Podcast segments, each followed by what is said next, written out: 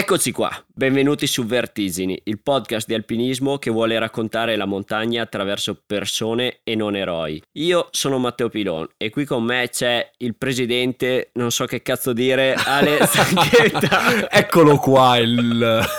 Non che tu so sei che non so che cazzo dire, io non Il- sapevo che cazzo No, dire. Però il, no- il non so che cazzo dire come titolo mi piace. È mi piace. rappresentativo. È rappresentativo, è Oggi rappresentativo. ragazzi vi portiamo nel- finalmente per un intero Sì, episodio finalmente. nel mio luogo preferito che non sono le Dolomiti ma è una valle delle Alpi centrali, è Eh, sì. la meravigliosa Val di Mello. Staremo tutto il giorno in Valmasino Eh sì. per voi con un Eh sì. ospite che è una scalatrice che ha fatto Fortissima. grandi cose, non è molto conosciuta per il momento, comunque è proprio il tipo di ospite che a noi piace avere Sì, più che altro perché un, guarda, una persona di una anche parlandoci, anche leggendo i suoi post su Instagram, il fatto che lei sempre cercasse di trasparire, cioè di far trasparire le proprie emozioni, sempre come bello spunto il ragionare sul fatto che molto spesso uomini e donne di scienza amano l'arrampicata e Eh l'alpinismo. Non vediamo, non vediamo altre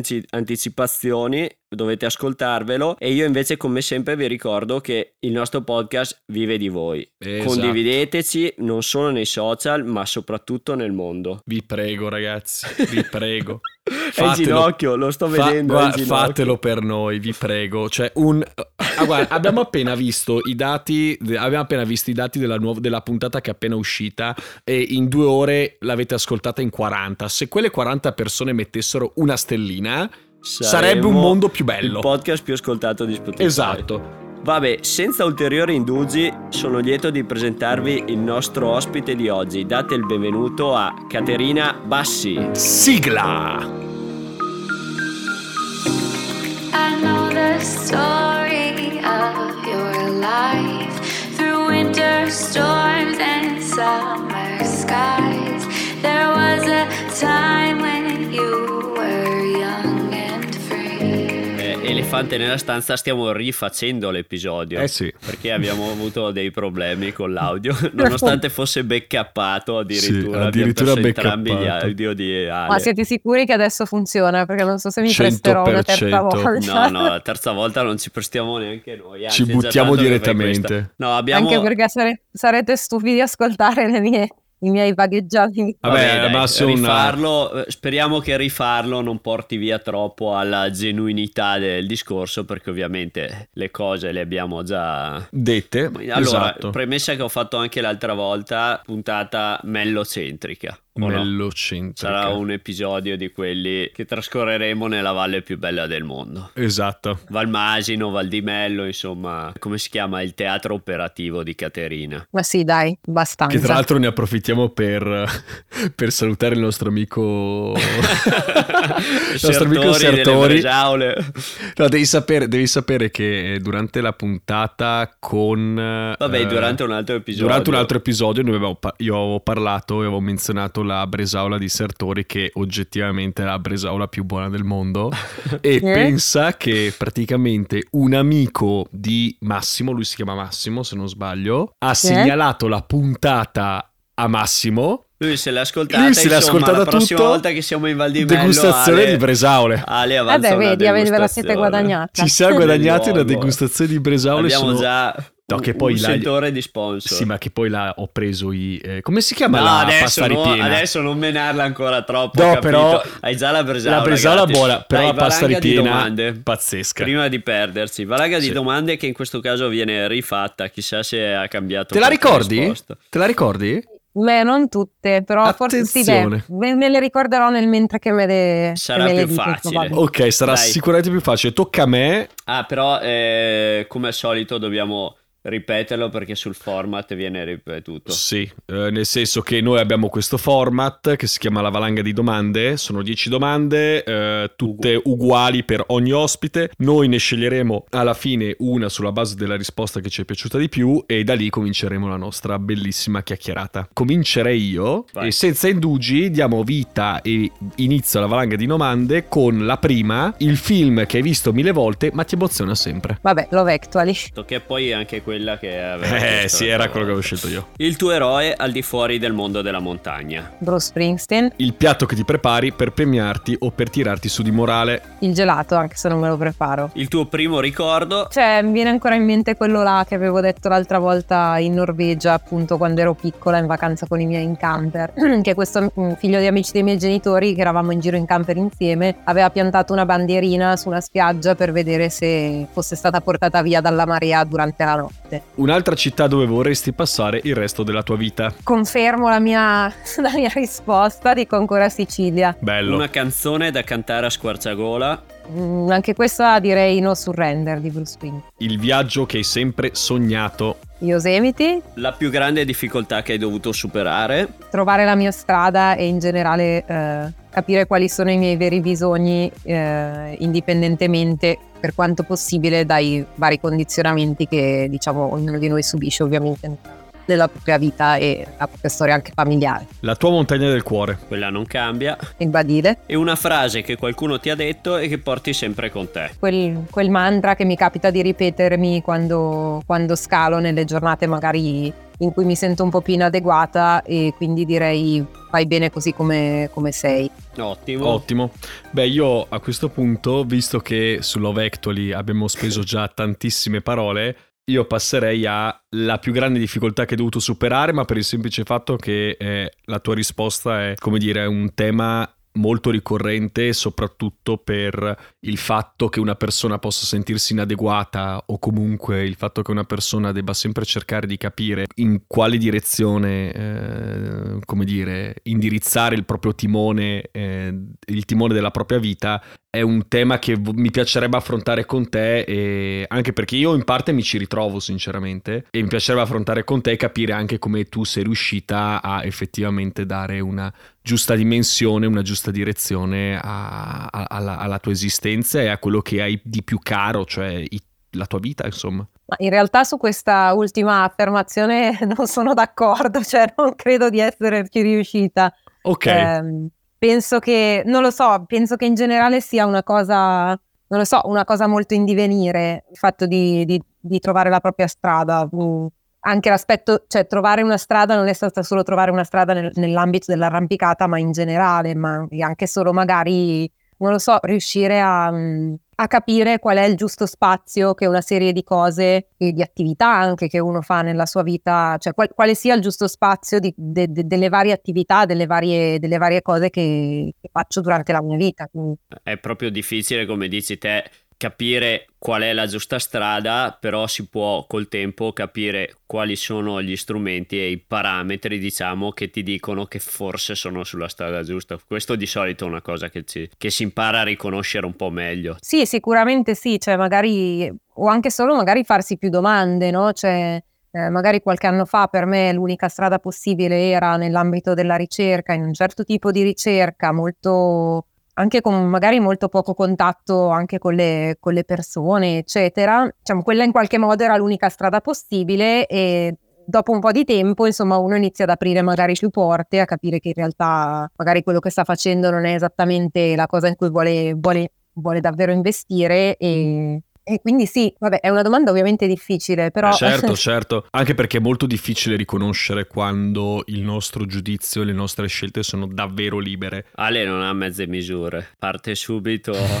No, sicuramente sì, sicuramente sì, credo che sia una cosa che arrivi non tanto col tempo, direi, perché eh, se una persona non fa un certo lavoro su se stesso, eh, cioè su se stessa, può Non anche vivere arriva. cent'anni e non, e Esatto. non- e non capire mai, diciamo, quali sono magari i suoi veri bisogni, qual è la vera direzione in cui, in cui vuole andare, no? Io Certo. non, non ho capito benissimo di cosa stiamo parlando, però a livello di conoscendo tutto il mondo universitario e come sono anche quel percorso di studi che si fa, io ho sempre avuto abbastanza questa teoria che mi ha permesso, è anche una delle cose che ringrazio di averlo fatto, che mi ha permesso di uscire da quella strada che ormai era tracciata. Diciamo che c'è, c'è un po' sempre il discorso che a 18 anni scegli cosa Sì. farai all'università e l'ho, ve- l'ho visto in tanti miei amici, a 18 anni non puoi sapere, non sai neanche chi sei, no? Ho visto tanti No, miei certo. amici che seguono un percorso e una volta che ci sei dentro e studi quello, ti senti quasi in una sorta di dovere di restarci dentro secondo determinati parametri, seguirlo in quella maniera. Non so se è il, il problema che intendi te, però è facile mettersi su un binario, soprattutto in una carriera di questo tipo. Questo sicuramente, questo sicuramente, il perché poi mi sono incamminata su quella strada, cioè sono, nel senso, sono cose che non ho ben capito nemmeno io, appunto, Sì, su sì, cui sì. appunto sto cercando di... Eh, tante volte funziona così comunque per metterci un punto. Eh, facciamo che partiamo, come dicevo io, dalle origini e andiamo avanti. E mi Sì, interessava certo. proprio tutto questo discorso che abbiamo già fatto, ma anche quasi di sfuggita l'altra volta. Qualcuno che comunque segue una strada, la matematica, il violino, tutte queste cose che sono un po' simboli di, cioè sono segni di qualcuno, di una persona abbastanza analitica sulle cose che è capace di mettersi sotto diciamo e fare pratica le famose 10.000 Sì, sì. ore quel discorso là come mai sei così sei finita su quella strada e, co- e come poi questo ti ha portato verso l'arrampicata diciamo. Allora, sicuramente direi che eh, la montagna è entrata in un modo totalmente diverso da tutto quello che facevo prima, quindi sì, sicuramente sono sempre stata una persona, diciamo, molto brava a, diciamo, a fare il mulo in qualche modo, no? Cioè, quindi Mhm. a mettersi lì, a fare le cose in modo metodico, eccetera. Anche troppo, devo dire, se riguardo indietro, appunto, l'aspetto della musica, per esempio, era una- un ambito nel quale facevo il mulo e basta, cioè non, non ci trovavo nemmeno un, un Non si- piacere, no? nel, nel farlo. lo facevi perché E- di sì perché avevi iniziato Sì, perché mi, boh, mi imponevo di farlo, non lo so, perché secondo me... Beh, però qualche pezzo di Bruce eh, col violino potrebbe essere bello gaso. Ma quello è arrivato molto dopo, Ecco. in realtà. No, esatto, cioè invece vabbè, Bruce è, le- Bruce è l'esatto opposto del mettere, del, del fare il mulo, cioè è il Eh sì. Cioè non lo so, il viversi delle esperienze che sono incredibili, totalmente gratuite, no? Vabbè, a parte il prezzo del biglietto e il fatto di stare in coda dalle 5 del mattino per essere il più, più vicino al palco possibile, però è esattamente l'opposto, no? In qualche modo. E per me diciamo che la montagna è arrivata innanzitutto con lo sci alpinismo, quindi non con l'arrampicata, ed era un ambito, non lo so, totalmente, totalmente diverso da quello che avevo fatto fino ad allora, quindi un ambito, non so, anche molto di libertà, di dove mettersi in gioco, però dove anche godere del, non so, del fatto di stare all'aria aperta, dello stare fuori, dello stare in posti incredibili, isolati e anche molto essenziali in qualche modo, no? Che è un po' la caratteristica dei, dei paesaggi innevati. Quindi sì, per me diciamo l'approccio alla montagna è stato esattamente l'opposto rispetto a quello che avevo fatto fino a quel momento. Infatti poi dopo che da quando ho cominciato ad andare in montagna, in realtà poi ho, cioè, ho smesso di, di suonare, di fare il resto. eh.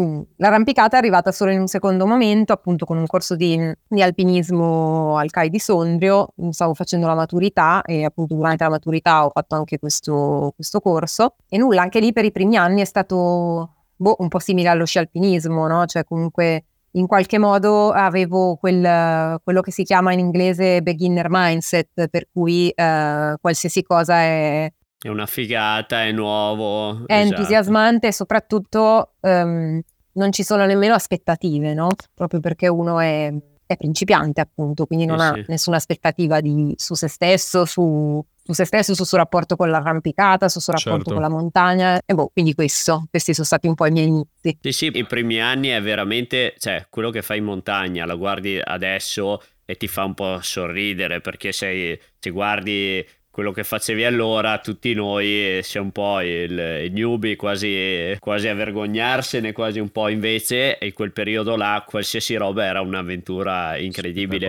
Adesso fai fatica Sì. a trovare un'avventura e la mia e la routine è magari andare a fare cose che allora sembravano incredibili, adesso le fai quasi per più di routine. Sì, da un certo punto di vista a me piace comunque ancora andare a fare magari quelle salite un po' classiche, cioè, non lo so, di respiro dove uno sta in giro, cioè per esempio Sì, però quest'anno sono probabilmente rifatta- non la, non la vivi più come l'avventura che era la prima volta che No, sei andato. certo, che- ovviamente uno la vive in modo diverso, Eh, però è anche un modo magari per ri- ri- eh, sì.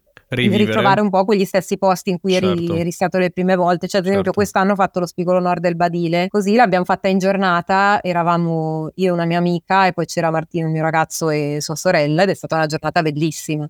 Poi è vero, magari la prima volta l'ho fatto in, in 10 ore, 8 ore, questa volta l'abbiamo fatto in 3 ore e poco più, però è comunque stata una giornata, oh, una giornata un po' spensierata in montagna, bella. Quando fai queste cose qua il bello è anche che ti dà un attimo il traccia dei progressi che hai fatto. Cioè, ah, sì, è, è proprio la soddisfazione sì. di dire: Ho rifatto luna nascente la prima volta, sono stato 12 ore a, a fare luna nascente, roba che mi ammazza ogni passo. Adesso l'ho fatta in un'ora e mezza. Vuol dire che questi, questi anni sì, qua certo. sono progredito. Eh. Certo, sicuramente sì. Cioè, tornare, cioè, alcune volte anche tornare.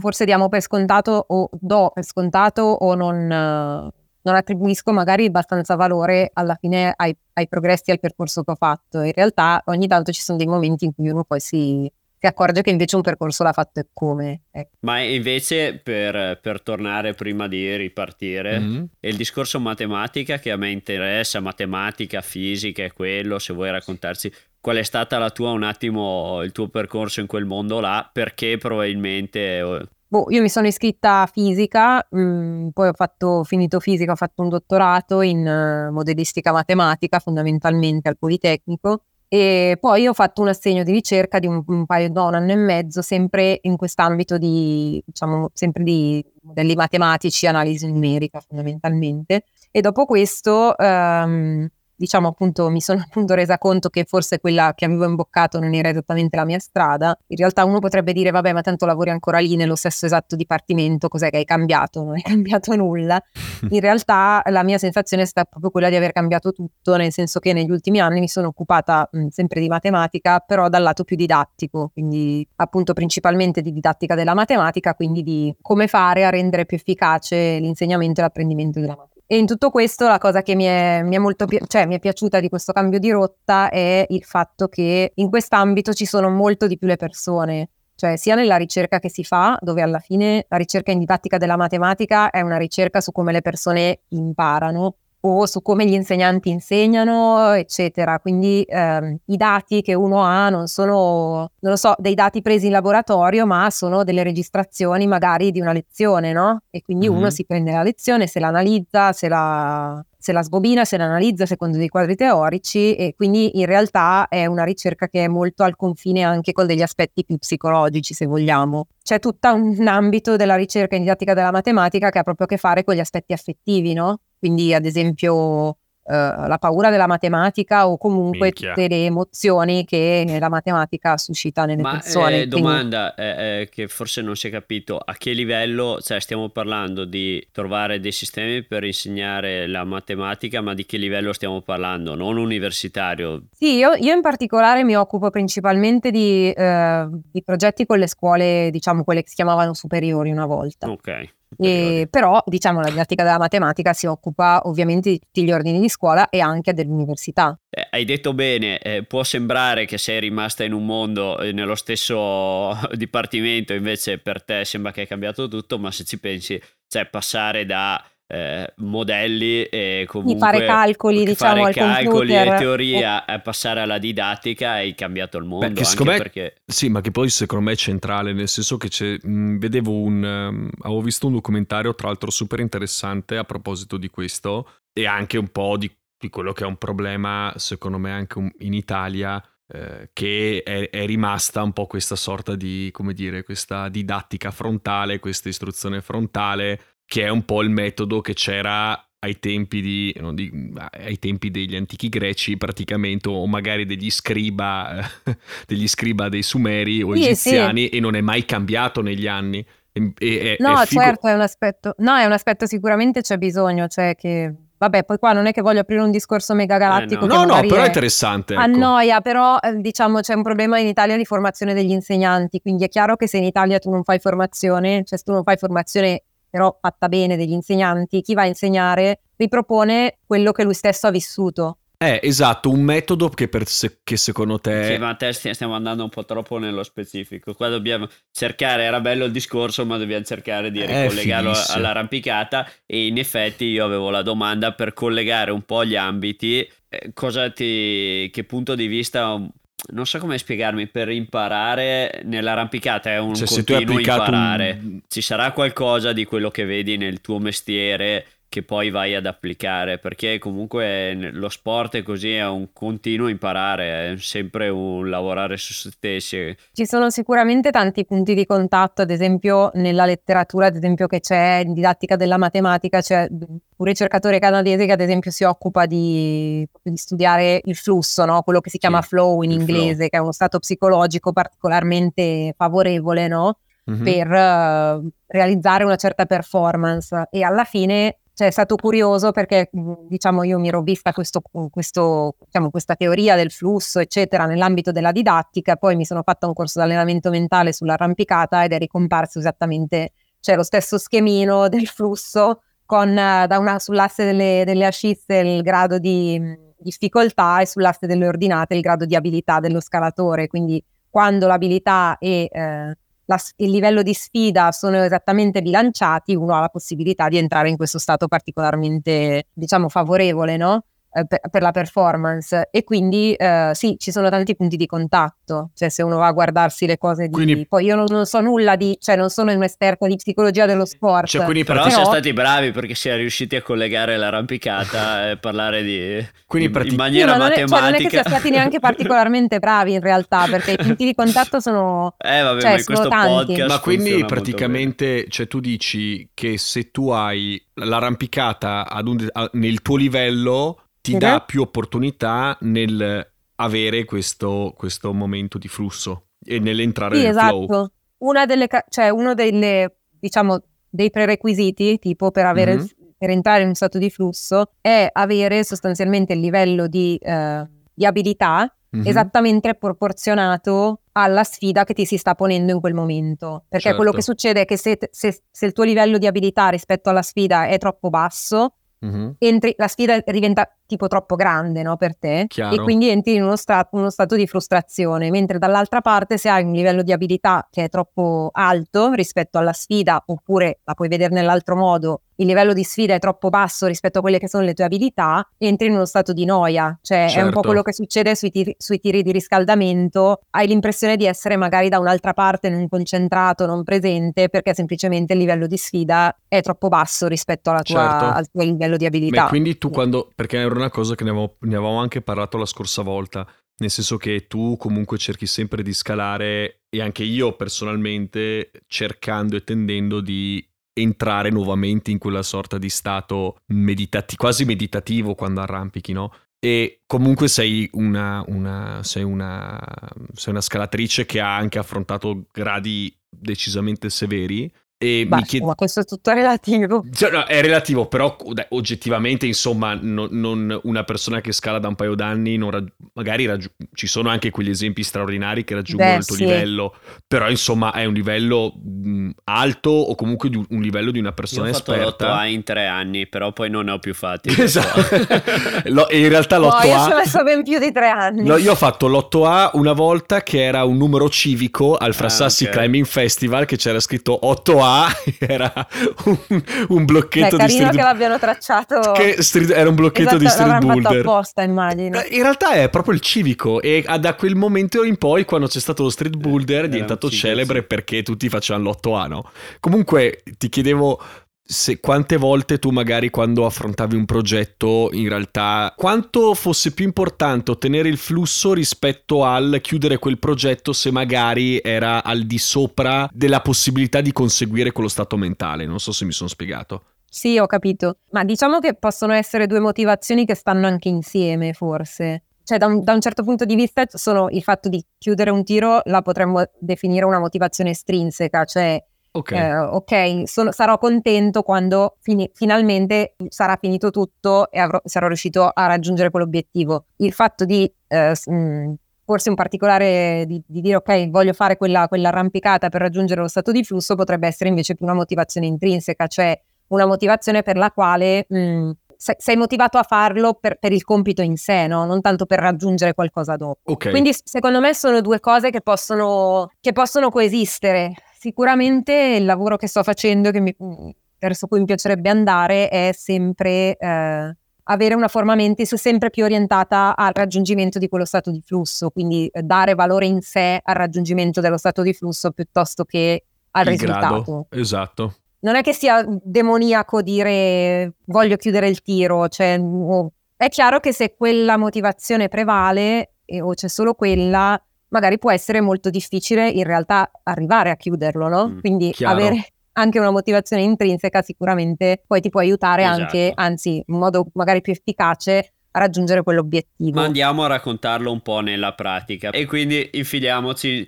infiliamoci, saliamo a San Martino, infiliamoci in questa Val Masino, attraversiamo la Val di Mello, appena fuori dalla Val di Mello giriamo su per la Val Torrone e puntiamo dritti al picco Luigi Amedeo. È il modo, secondo me, per mettere nella pratica tutti questi discorsi Mhm. che stiamo facendo, formamentis e tutto questo. Allora, innanzitutto elettroshock, via storica, de- diciamo della Val di Mello, anche se è fuori dalla Val di Mello.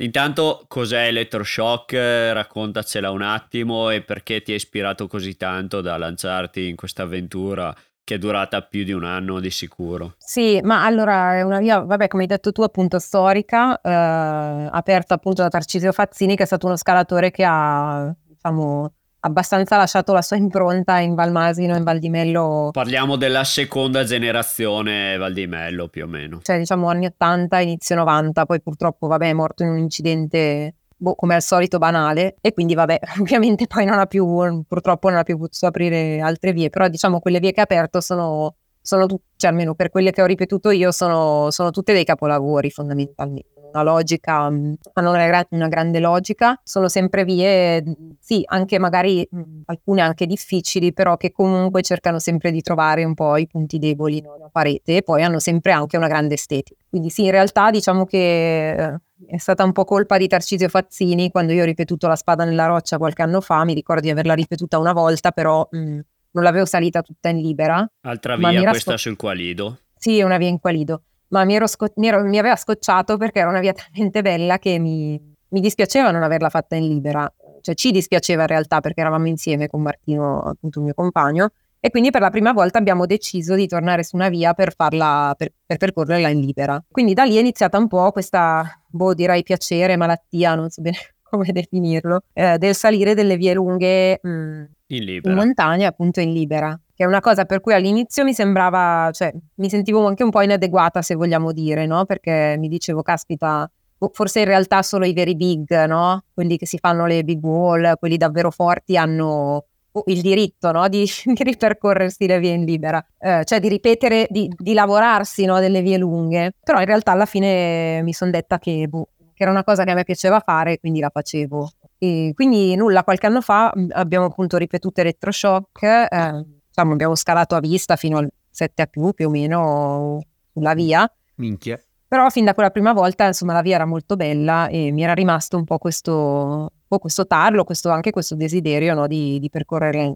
in libera. C'era anche, immagino, la spinta, a parte la linea e quello, c'è anche la spinta di dire, boh, voglio provare un progetto che sia veramente grosso. No, in realtà diciamo sì, per me era un progetto grosso, ma mh, mi sembrava che più che il fatto che il progetto fosse grosso era il fatto che mh, avesse uno stile che per me non era congeniale in alcuni, in alcuni tiri, perché comunque aveva dei, fino allora avevo magari fatto anche delle altre vie in libera più corte, però sempre su uno stile più di placca e magari placca verticale, eccetera, quindi comunque non non proprio spalmo puro, però diciamo la placca comunque lavorata, però sicuramente meno fisica, ecco, come, come tipo d'arrampicata, che è un po' la mia arrampicata, cioè non preferita, però quella che mi viene meglio. E quindi nulla, era un po' anche la, diciamo, la- l'occasione dal mio punto di vista per provare qualcosa che non era esattamente nel mio stile, quindi Sì, crescere perché se ti metti sì, fuori esatto, dalla miglior- comfort cioè zone- diventare comunque un'arrampicatrice migliore da un certo punto di vista Certo. perché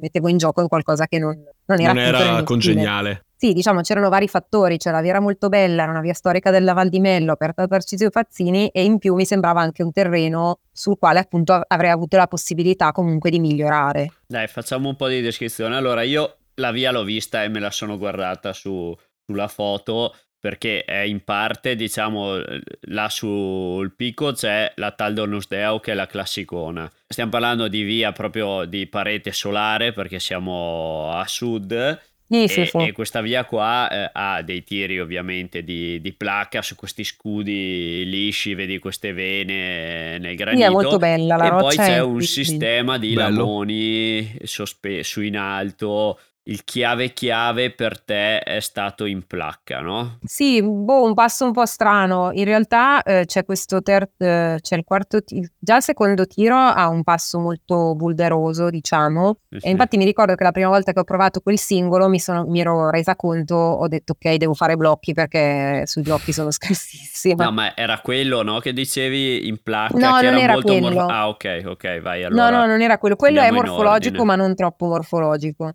Poi c'è un quarto tiro, che anche quello è da 8A. E poi dopo invece c'è quest'altro tiro, che è il sesto, che è un tiro in realtà di variante fatto dai cechi, che sono stati i primi, che erano Martin Euger e Otto Baiana, che hanno fatto la prima libera, ehm, che appunto siccome la via originale un, c'era un pendolo, quindi questo passaggio in cui uno deve sostanzialmente pendolare da una parte all'altra la parete per raggiungere un altro sistema di fessure, loro hanno cos- fatto questa piccola variante, non è molto lunga la variante, saranno 15 metri, una cosa del genere, per poi riuscire a fare il tiro appunto in libera. Mhm. E su quel tiro c'è appunto un passo iniziale, c'è un passo duro di placca che non so cosa sarà, boh, probabilmente alla fine sarà 8 anche quel tiro lì. Più in alto, proprio a raggiungere la fessura, però in realtà c'è un passo iniziale che per una persona, diciamo, un- uno scalatore di sesso maschile normo-alto eh, costituisce un grosso problema, però per me è stato forse il passo più difficile di tutta la via, perché era molto morfologico e quindi mi sono dovuta eh, Inventare. inventare soluzioni strane. Ho fatto un inverno di pistol squat per riuscire a spingere bene sui piedi e per riuscire a fare proprio quel singolo passo. Sì, no, era per capire anche quali erano un po' le difficoltà di questa via, quello che era, mettere tutto in, mettere in prospettiva per chi ascolta e infatti potevamo buttarci e introdurre l'argomento degli step che hai, che hai preso per un progetto come questo. Adesso non mi ricordo se è proprio questo progetto che ti aveva spinto a seguire il percorso di Lattice Training o così, erano contemporanei, avevi già iniziato prima, Sì, sì, è per ricordo. questo. Ok, no, no, quindi, è con questo. Ecco, e quindi diciamo che step hai dovuto seguire, come, cioè avevi questo obiettivo, era un obiettivo, abbiamo detto, eh, un- non ti veniva un singolo, per cui cioè, non era un obiettivo così vicino, eh, co- cosa hai fatto per, per portarlo a casa? Sì, sì, come dicevo prima, già il secondo tiro mi aveva dato l'idea comunque del fatto che fossi piuttosto debole eh, fisicamente, proprio sui... Vabbè, lo sono tuttora, cioè io non sono sicuramente la mia, diciamo, la mia dote Vabbè. naturale non è la forza fisica. Vabbè. Questo oramai mi è chiaro, però ci ho abbastanza fatto pace ed è comunque una cosa su cui posso lavorare.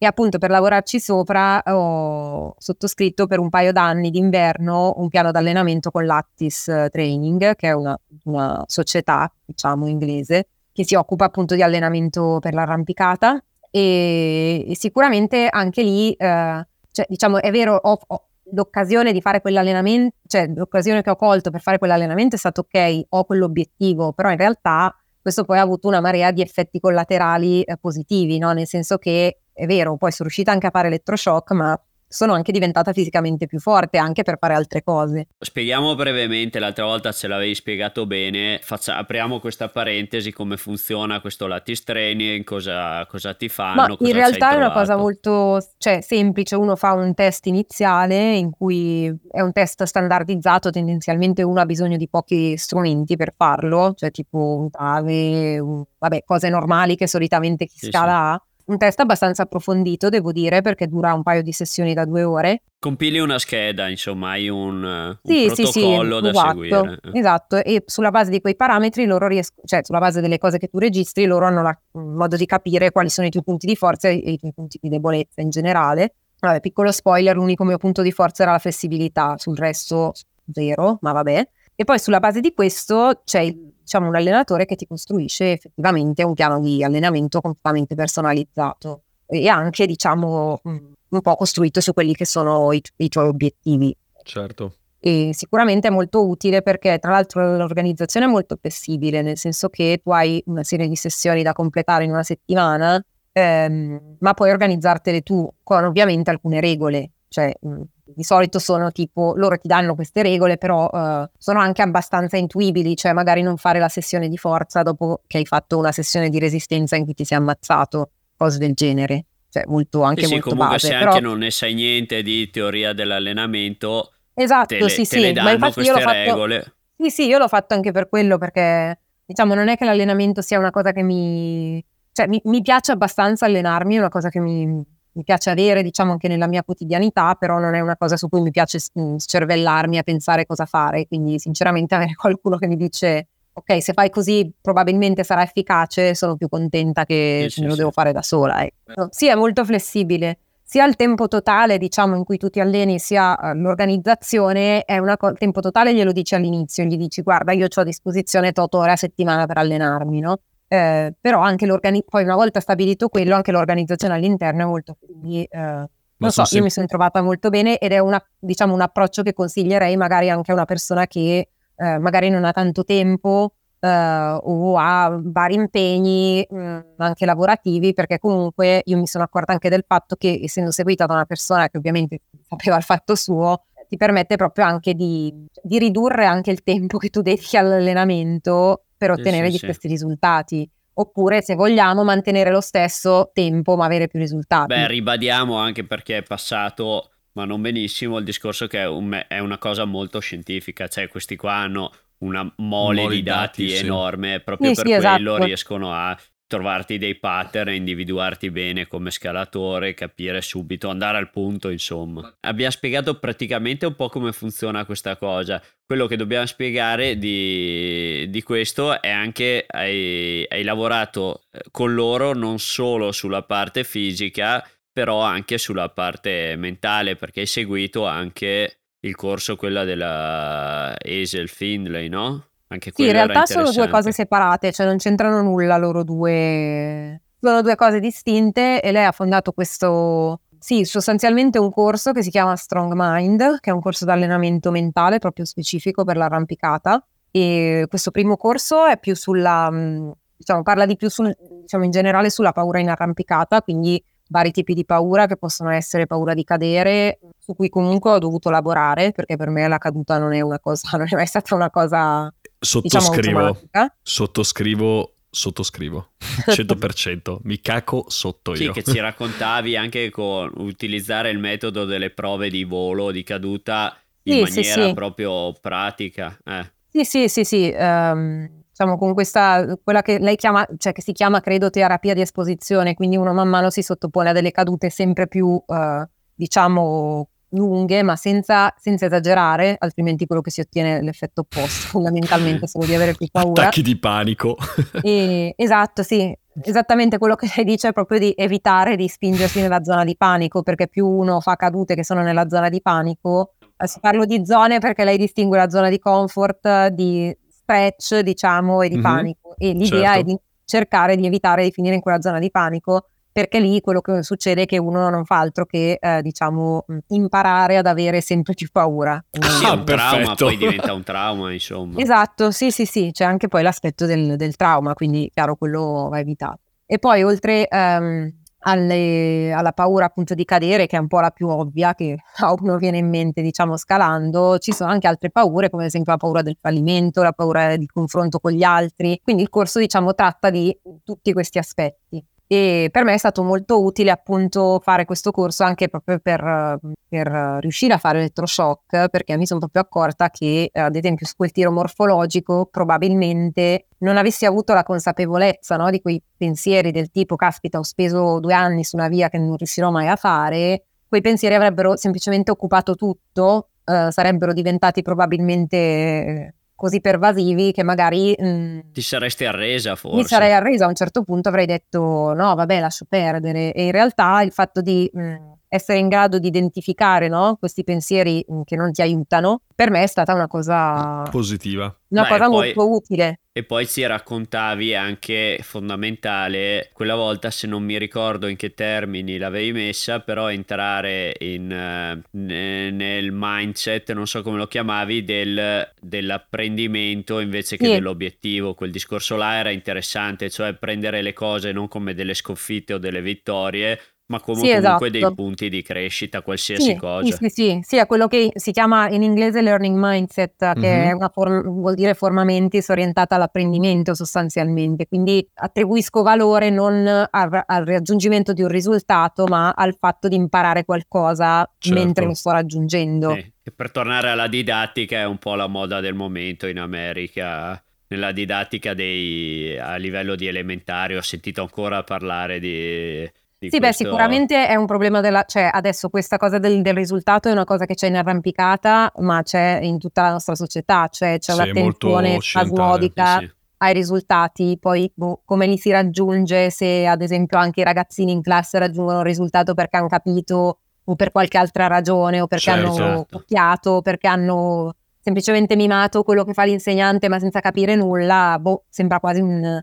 cioè alcune È un volte controsenso davvero- della didattica. Ok, allora abbiamo fatto la parentesi Lattis Training, no? Eravamo, stavamo provando sto progetto in Val Torrone, in Val di Mello, diciamo. Ah, Ci siamo iscritti a questo corso, sia, sia quello fisico sia quello mentale, per avere uno strumento per migliorare per questo progetto. E torniamo al progetto. Com'è andata? Cosa è successo? Quindi che avventura è stata? Ma allora anche lì è stato molto a step, cioè mh, mi sono proprio resa conto che in qualche modo ho proprio dovuto abituarmi anche alla parete, no? Quindi eh, diciamo nell'autunno del 2021 mi ricordo che ero salita un po' di volte ed ero riuscita a fare, diciamo, pr- provando i singoli tiri, no? Quindi diciamo avere quella confidenza tale per cui uno sale, si prova un tiro per volta e vede se riesce a farlo. E poi questo poi si è sviluppato un po' nella, l'anno successivo in cui invece appunto man mano cioè, abbiamo sia io che Martino cercato di entrare più in confidenza eh, proprio magari nel provare più tiri alla volta e anche nel dormire in portaledge che era una cosa che non avevamo mai fatto nel senso show. che la via eh, era in realtà una via che si fa in giornata però per farla in libera ci eravamo resi conto che eh, era più vantaggioso scalarla mh, il pomeriggio cioè la prima parte, i primi sei tiri scalarli il pomeriggio perché in quel modo non c'era il sole e i passi di placca risultavano più. Agevoli. L'idea che abbiamo avuto è stata appunto quella di ehm, diciamo scalare sei tiri il primo giorno, cioè il primo pomeriggio, dormire Mhm. e poi scalare la seconda parte della via. E infatti poi così abbiamo fatto, però anche questa cosa della porta, diciamo ci sono state una serie di novità che è stato necessario, cioè, alle quali è stato un po' necessario, per me, è stato, per me ma anche per Martino è stato necessario un po' appunto ambientarsi, prenderci confidenza pian piano. Ecco. No, ma anche perché volevo chiederti da un punto di vista anche logistico, cioè comunque sono 12 tiri, no? Dicevi, sono 12 tiri, io devo provare il nono tiro. Arrivi in... quindi il tuo obiettivo è provare il nono tiro. Come arrivi al nono tiro? Ti fai prima di tutti gli otto? Cerchi di arrivare un po' in artificiale? Ti, ti tiri su con le corde? Come fai da un Sì. punto di vista logistico? Ma allora in realtà con la fortuna, tra virgolette, vabbè, a parte il fatto che la via è a tre ore e mezza dal fondovalle, questa non era tanto una fortuna. Ah, ecco, Tra- perfetto. Eh, la fortuna almeno è che i, i tiri duri era erano nei primi sei, quindi... però sì, di fatto quando provavamo i singoli tiri avevamo fissato forse il primo tiro che era un po' mortale, che è un 6 a più, ma è il tiro più mortale della via, e poi sì, un po' magari se devi provare il quarto tiro, i primi tre ti tiri un po' su veloce in artificiale per quello che si riesce, il resto lo scali, Eh sì. volendo, se no uno può anche fissarla, cioè uno si porta su delle fisse e tutte le volte si risale le fisse con le Jumar per esempio. Come quando lavori un progetto su lungo tempo, insomma. eh, Sì, eh, diciamo salire al picco in giornata per provare un tiro è veramente da malati di mente da un certo punto di vista. Però capiamo, non sul tiro, però di andare in giornata Eh beh, in posti eh, a pro- improbabili. A, proposito di malati di mente, stiamo parlando di progettone. L'ultima volta avevamo fatto una bella digressione sulla sottile linea della follia, diciamo, Eh, come, come atlete, come arrampicatore, a tutti noi, o almeno ad alcuni di noi, piace fissarci un, un obiettivo. Tante volte piace fissarci un obiettivo che è più grande di noi, ad alcuni piace, che non è masochismo, ma perché, come, mettevi, come dicevi prima te,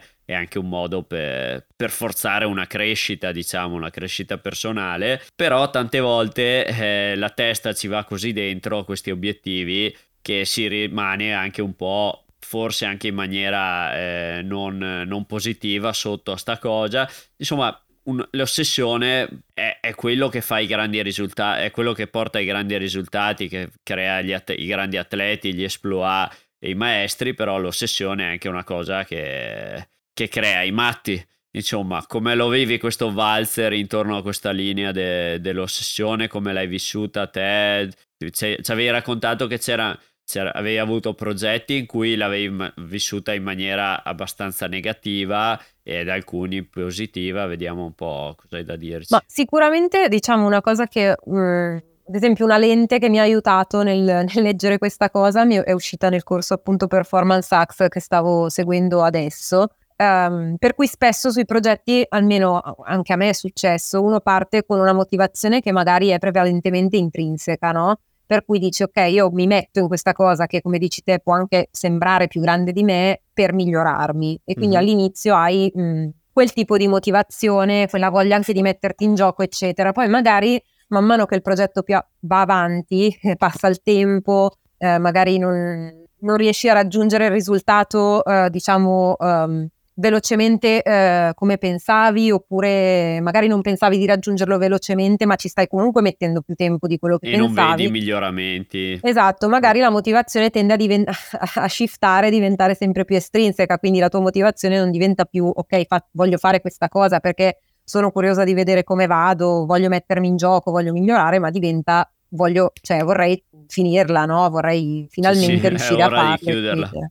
E non lo so, questa sicuramente è una cosa che a me è successa, ad esempio, quando ho fatto The Doors, che è un tiro a cadarese, diciamo, di fessura, vabbè, un bellissimo tiro, dove appunto sono partita dicendo, caspita, che bello, voglio provare quel tiro, è un bel tiro, una sfida per me. Vedevo che comunque all'inizio mh, magari anche in modo un po' sorprendente, mi erano venuti i singoli no, di questo tiro. Quindi ho detto, beh, forse è fattibile, poi mi venivano le sezioni e poi a un certo punto ho cominciato a fare dei tentativi in cui continuavo a cadere all'ultimo movimento e sono 35 metri di tiro. E sarò caduta, boh, 8 volte, 7 volte, 6 volte all'ultimo movimento. In una di queste cadute mi sono storta, distorta una caviglia e eh, mi sono resa conto di come in quel periodo in cui poi non ho potuto scalare, ma un paio di settimane non era nulla di grave, no? Però è bastato per farmi rendere conto quanto eh, quel, quella, mm, quel, processo diven- fosse diventato fondamentalmente malsano. Cioè... Sì, sì, te la vivevi male anche al di fuori sì, della esatto. scalata che dovevi fare trascuravo i bisogni delle, delle, persone che mi stavano vicino, c'era Martino che mi veniva a accompagnare anche se lui non aveva interesse a provare quel tiro, cioè mh, mm, tutta una serie di cose che eh, mi sono apparse diciamo nella loro anche un po' assurdità, no? Eh, quando ho avuto questo stop forzato di due settimane, eh, che mi ha aiutato un po' a, non lo so, a lasciare, cioè a lasciare un pochino andare, ad allentare un pochettino la relazione che io avevo con quel, con quel progetto. E questo poi di fatto mi ha permesso di tornare dopo tre settimane dove praticamente non avevo quasi scalato perché avevo la, la caviglia mezza, mezza, gonfia, sono tornata in pochi giri sono riuscita a fare quel tiro e questo mi ha davvero aperto gli occhi, cioè su quanto sia cer- eh, inutile cercare di avere questa relazione mm, quasi troppo morbosa. stretta, no? Stretta, morbosa e, e alla fine non, non utile, no? Ehm, poi quello che un'altra cosa del corso, sempre che mi è diciamo, in cui mi sono molto riconosciuta è questa cosa degli stili di attaccamento, no? Su quello che è il tuo stile di attaccamento rispetto all'arrampicata. Di solito gli stili di attaccamento sono tipo in relazione alle persone, alle relazioni, diciamo, personali che uno ha. E lì parla invece dello stile di attaccamento rispetto all'arrampicata e io sicuramente mi riconosco in uno stile di attaccamento che è tendenzialmente ansioso. Eh, chi è fatto in questo modo tende a eh, aver paura di non raggiungere i risultati, ma allo stesso tempo è come se avesse appunto una relazione eh, quasi troppo stretta, troppo pesante, no? Con l'arrampicata. Ma tu dici che sia una, un discorso che puoi, come dire, applicare trasversalmente anche ad altri aspetti della tua vita? Sì, penso di sì. E diciamo, cioè, sono tre gli stili di attaccamento, quello sicuro, ansioso ed evitante. Ok. Eh, quello sicuro è quello per cui uno dice ok, io mi metto in questa cosa, questa cosa dell'arrampicata aggiunge qualcosa alla mia vita, ma non è la mia vita, la mia, il mio valore non dipende dai, miei, dai risultati che raggiungo. Invece tendenzialmente in uno stile di attaccamento ansioso quello che succede è che è come se uno avesse bisogno di, dell'arrampicata, bisogno di raggiungere dei risultati, ma in un modo appunto un po' malsano, molto pesante, molto... Per, mh, mm, più per dimostrare a se stesso agli esatto, altri. Esatto, anche molto mm. gravato, no? Come okay. dire. Sì, sì, sì. sì. E, ehm, quindi sicuramente io mi riconosco, diciamo, probabilmente il mio stile di attaccamento di default non è il migliore possibile no? per raggiungere quella che può essere una performance e sicuramente una, um, questo probabilmente anche in elettroshock comunque c'è stata quella cifra in qualche modo, no? C'è sì, sì, eh, sì, sicuramente un po' di ansia di non raggiungere il risultato, cioè, quindi sì, sicuramente ho fatto appunto eh, ho fatto un progresso no? tra eh, The Doors e l'elettroshock, Mhm. ehm, è chiaro che è, una- è un viaggio che non finisce mai. Sì, sì, beh, non stiamo parlando di bianchi e neri, stiamo parlando di uno spettro Ecco, comunque. Esatto, sì, sì, sì, e poi comunque è un percorso, diciamo, quello del migliorare quello che è la propria forma mentis, migliorare il proprio approccio anche a livello mentale è sicuramente un percorso mai finito. Certo, Sì, sì. Mm, certo, Beh, anche perché alcune, alcune cose non è che le impari e buon le imparate, su Eh, alcune no, cose infatti. devi lavorarci tutta la vita, devi tenerle allenate come i È anche molto insomma. importante, secondo me, quando si apprende qualcosa, non dimenticarsi il percorso che si è fatto per conseguirla e per conseguire quell'obiettivo, perché a volte mi rendo conto che magari, ripensando magari anche al mio, parlo della mia esperienza personale, ripensando magari al mio passato, mi rendo conto che magari in alcune situazioni della mia vita mi piacevo di più rispetto a quanto possa piacermi in questo momento, ma non è perché non riesca o non possa magari conseguire quello stesso stato mentale, ma perché semplicemente in, in quel periodo magari ho dato per scontato di aver raggiunto magari quell'aspetto della mia personalità quando in realtà magari era frutto anche di un allenamento su se stessi, sulle esperienze, che, sulle esperienze fatte, su- sul, sul mondo e, e- e- gli, gli amici, con ciò che ti circondava. E è importante non dimenticarsi dove si è arrivati e dove si è, secondo me. È una cosa che secondo me sottovalutiamo molto. certo. Beh, che ci sta. Bello, to Comunque figo. per dire, eh, mi sono un po' perso con, con- con Ale questa digressione così filosofica. Vabbè, No, scusami. no, sai che mi, ric- che mi- ci ho ripensato il giorno dopo del- di questo discorso qua, di quando avevamo fa- registrato la prima puntata. Mhm. Quello che, che mi era piaciuto era proprio eh, riguardo a questo che ci eravamo trovati eh, in disaccordo su un punto su- e sulla gestione dell'ossessione. Mm. Nel senso Ah, sì, che certo. io, io dicevo, per me, a me quello che piace di, di questo sport e lo faccio ogni tanto e so che quei periodi li dedico come sto facendo adesso Mhm. e la cosa che mi piace è proprio quella di avere un obiettivo che è estremamente grande, estremamente oltre il mio limite o così sembra sul momento e buttarmi dentro e fare questi periodi in cui invece non importa nient'altro. Cioè io lo so che entro in questo periodo e so che per i prossimi due mesi sono dedicati a quello, però mi piace chiudere, chiudere tutto, nel senso non esiste altro. Io in questi due mesi ho la dieta, ho quel progetto là, eh, tutto quello che non è in funzione di quello deve essere accantonato, Accantonato. messo in pausa completamente. Che è ovvio che per qualcuno poi dipende anche come eh, tratti queste cose, ma ne parlavamo eh, l'altra volta. eh, quella è, è ossessione che Eh, ma scusa, io Caterina. posso dire che secondo me non è negativa per me perché ovvio che Sì. sto buttando, sto buttando, dicevo, eh, due o tre mesi della mia vita per No. salire una cazzo di via di cui non frega niente a nessuno. Però è vero anche come... Però alla fine, alla fine anche, cioè, anche nella peggiore delle ipotesi, toccando ferro, coglioni, tutto quello che volete, cioè nel senso anche nella peggiore delle ipotesi, anche, anche eh, parlando del- dell'approccio di cui si, si faceva riferimento prima, cioè il, il non vedere tanto un obiettivo, non guardare tanto l'obiettivo, ma guardare anche il percorso di crescita, comunque il metterti in gioco in, in questo caso ti porta anche a ottenere altre- altri aspetti positivi. Ah, sì, sì, sì, no, dico Sì. che a me piace farlo in maniera così totalizzante, estrema, lo faccio Eh, una volta ogni, l'altro- ogni anno, ogni due anni, però eh, io, eh, eh, quella sottile linea, dicevamo, dell'ossessione, Certo. non è che cerco di muovermi qua e là, quando è ora salto dall'altra parte. Sì, a sì, ma secondo me uniti. dipende come, cioè, come ho fatto ognuno. Cioè, io, per esempio, Esatto. appro- per me un approccio del genere sarebbe totalmente controproducente, credo. Eh, ma che magari c'entrava Eh, magari questo il era- discorso di era prima discorso sulle bello. Cioè, in qualche modo no? io mi sono sempre resa conto e me ne sto rendendo conto anche adesso che ho in mente una via qua vicino a casa da fare. Che si chiama?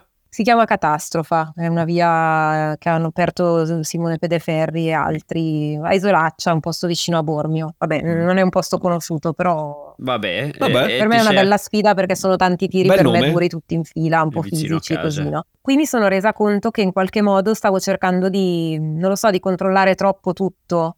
Probabilmente proprio in conseguenza di quello stile di attaccamento un po' ansioso, no? Quindi Eh sì. per il quale uno cerca di controllare tutte le variabili, di fare le cose fatte bene, eccetera, eccetera. E mi rendo conto che a un certo punto eh, questa cosa per me diventa controproducente. Quindi mi sono resa con- proprio conto che eh, qualche modo è come se avessi la necessità di allentare un po' quel legame, no? Quel... Eh. Beh, ma forse il discriminante... Boh, non lo so se mi sono spiegata. Sì, forse... sì, sì, no, ho capito, ma forse allora il discriminante in tutto questo discorso è un po' la percezione che hai nel momento, cioè se in quel momento te ne rendi conto... Sì. Di, di quanto stai perdendo, quanto stai sacrificando per una cosa, forse è ancora sana. Magari il problema inizia a diventare questo, quando questa ossessione ti porta via cose che però non ti stai rendendo conto che stai sacrificando. Forse sì, è, esatto. è là che diventa malsana la questione, forse è proprio quello. Ma poi anche Sì. penso dipende anche dalla personalità, come dicevi Sì, prima. anche no? secondo me. Che dice- c'erano quelle tre personalità che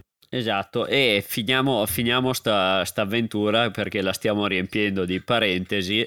Eh, come è andata a finire sta avventura su Electroshock? Alla fine la, la salita, cioè il giorno che abbiamo fatto la salita in libera è stato, cioè i due giorni in realtà, perché appunto Sì. l'abbiamo dividita in due giorni, è stato molto bello perché allora, sicuramente probabilmente ero ancora un po' attaccata al- all'obiettivo, quindi non è stata una salita in cui ho vissuto particolari esperienze di. Di flow. eh. Sicuramente di focus sì, cioè di presenza, di focus, di, anche di clutch, come si dice, che è quello stato in cui tu eh, sei molto concentrato, però ti rendi molto conto anche di fare fatica, no? Mentre Sì, il flusso sì. tendenzialmente è più caratterizzato dal, dal fatto che le cose ti vengono anche facili, no? Più facili Certo. che del solito. Ehm, quindi sicuramente non è stata una salita proprio così in flusso. E ho le urla le di mie- Adamondra che riecheggiano. e ho anche le mie, le mie idee sul perché non lo sia stata, però eh, è comunque stata un'esperienza molto bella, anche perché vabbè l'ho condivisa con Martino, che è il mio compagno, e è stato bello anche perché abbiamo deciso di salirla facendo tutte e due da primi i tiri più difficili. Sì. Mhm. E quindi questo rende tutto un po' più laborioso, però in qualche modo rende anche l'esperienza boh, memorabile forse, per cui... Beh, siete, siete stati anche veloci comunque. Sì, diventa anche poi un, un lavoro di squadra, nel senso Sì. che non hai solo il tuo obiettivo personale, ma hai No, anche è molto- da è da molto dif- gregario. Sì, sì, sì, perché comunque devi, sosten- devi ar- arrampicare al meglio delle tue possibilità, ma anche su- supportare l'altro nell'arrampicare al meglio delle sue possibilità. Devi essere Quindi- capace di mettere in pausa a un certo punto la prestazione, a un certo punto, boh, adesso mi dedico solo all'altro. Esatto, poi il fatto di essere, chiaramente questo shift diventa più facile se sei con una persona, diciamo, con cui ti trovi bene, con cui sei in sintonia, eh, però è sicuramente anche qualcosa che toglie un po' di energia. eh, Ma Sì, sì. Da, ignoran- da ignorante quali sono? Ad esempio, ero rimasto a, sempre per non tirare fuori lo stesso film, però in eh, The Dawn Wall il- lo schema era, o la logica era, sale, il, il primo tenta, il ti- tenta il tiro, se riesce nel tiro, il secondo lo raggiunge, si, si danno il Allora, cambio. Diciamo che nelle salite lunghe, complesse, sportive, così quando si vuole fare una salita di, eh, di squadra, diciamo di cordata, diventa complesso su una via lunga che ha quattro tiri duri e metti 15 facile Mhm. che ognuno si fa da primo tutti e due i tiri per cui la soluzione che viene sempre scelta è quella di andare in alternato salire la via in libera però andare in alternato però sui tiri quelli più difficili quelli salirli entrambi da primo e cioè Ok. lo, lo chiude uno ci si ricala e lo Esatto, sale Ah, quindi ti devi ricalare. così. Ok, ok, è, ok. è ok, la soluzione che viene adottata di solito sulle vie lunghe perché ovviamente sarebbe impensabile. Sì, allora a quel eh, punto fa tutto uno e tutto l'altro, Eh, però esatto, secondo me quella esatto. cosa di fare tutto uno e tutto l'altro toglie qualcosa. Eh, Cioè, esatto. A me non piace tanto, cioè non mi piace andare a scalare con quello che mi tiene la corda. Vabbè, com'è andata? Quel passo che, no- che era morfologico e non veniva, cosa è successo? Non mi è venuto subito in realtà. Tech. Era la prima volta, tra è. l'altro, no? Mi pare di Però, no, però ho sofferto sotto, nel senso che mi sono proprio resa conto che sull'8A sotto, quello più fisico, avevo già la testa proiettata a quel sesto tiro, a quel passo morfologico e questo mi ha, mm, mi ha in qualche modo un po' fregato, nel senso che ho dovuto rifare quattro giri su quel tiro prima di riuscire a farlo, proprio perché non ero presente. Ma anche, anche banalmente, sempre eh, riportando il mio carissimo amato Boulder, eh, che pensi subito al, al passaggio chiave dopo. Eh Era- certo, e- era- tu dici "Ah, adesso quel passaggio chiave, te stai facendo il primo movimento e come un pollo ogni volta vieni giù e dici no, devi, devi ca- calmati, non pensare a quel movimento, al movimento dopo, pensa a quello che stai facendo, pensa a quello che stai facendo, soprattutto nel boulder che è estremamente, cioè devi essere, e devi essere estremamente preciso magari, o estremamente sì, preciso, perché anche un, un 7 a boulder in realtà per me è già un palo, quindi... eh, No, anche per me veramente. cioè un 7 a boulder per me è già un Sì, palo e se già inizia a pensare al movimento... certo. Eh, il 6C, il 6C non parliamo, è Vabbè, il stiamo, grado più stiamo riuscendo a dilatare il racconto di una via, Eh no. un'ora riempiendolo di parentesi. Voglio sapere com'è finita sta via. Allora, i chiave sono andati, Vabbè. mi manca la nottata in Portalezze, come è stato dove abbiamo, uscire. scam- dove abbiamo Oh, scampato un temporale. Cioè? ecco. E nel senso che in realtà c'erano, abbiamo guardato il radar della Svizzera, che è sempre molto Ah, è vero. preciso, Swiss Weather, temporali. come si chiama? e segnalava proprio dei- delle- degli spottini di pioggia dove eravamo noi. Quindi abbiamo detto, mannaggia la miseria, se adesso arriva, cioè se arriva l'acqua è un casino, perché poi avevamo la portalegge ma non avevamo la copertura, ovviamente, era un caldo pazzesco. Sì, sì, e poi scala te il giorno dopo sul bagnato, nel Eh, senso finisci. Vabbè, alla fine fortunatamente continuavamo ad aggiornare il radar tipo compulsivamente e man mano che lo aggiornavamo queste cose si diradavano e alla fine non ha nemmeno piovuto, quindi per Top. fortuna. La notte è passata, vabbè io non ho dormito niente ma non dormo mai quando, quando dormo fuori in Beh, e realtà. che, ste- e che stellata? facile. No, era bellissimo, sì, c'era un sacco di stelle, anche i satelliti che si vedono benissimo, si muovevano velocissimi e nulla, quindi abbiamo fatto la notte lì, poi la mattina dopo siamo ripartiti e anche il secondo giorno comunque è stato abbastanza impegnativo perché è vero che i tiri erano...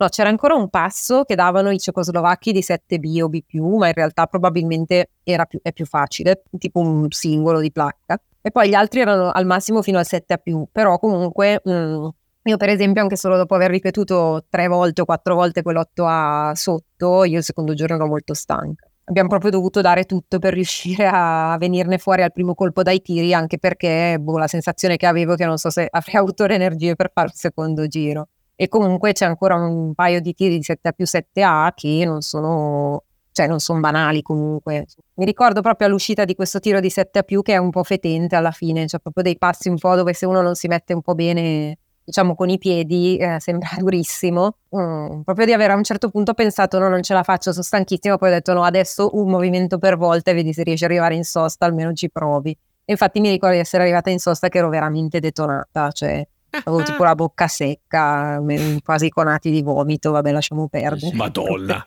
Brutte cose. madonna. Insomma, abbiamo, abbiamo finito questa avventura. Uscita, com'è stato chiudere un progetto così durato anche più di... Cioè, di sicuro non lascia, non è come uscire da un tiro che ho provato sto mese e l'ho fatto. Cosa, Ma è cosa- stato molto strano in realtà, nel senso che mi sono proprio resa conto, cioè di tutta Elettroshock alla fine quel- non, non è che mi ricordo particolarmente del momento in cui siamo usciti, cioè alla fine eh, mi sono proprio resa conto che ehm, cioè, contava di più quello che avevamo vissuto prima in qualche modo. Quindi sì, sicuramente è stata una soddisfazione, non, non dico di no, cioè è stato bello, Sì, siamo sì, arrivati sì. tra, tra l'altro in cima alla via che era anche presto, quindi con tutta la calma del mondo, proprio Abbiamo anche fatto l'ultimo traverso per arrivare fino alla fine della Taldo per dire che avevamo finito veramente la via, nonostante Electroshock finisca prima, no? Perché poi l'ultimo pezzo è in comune con la Taldo. È stato molto bello, però sì, da un certo punto di vista anche... Cioè, alla fine quello che ha reso quell'esperienza memorabile è stato tutto quello che è venuto prima. Che è sempre, è sempre una ricorrente comunque questa cosa.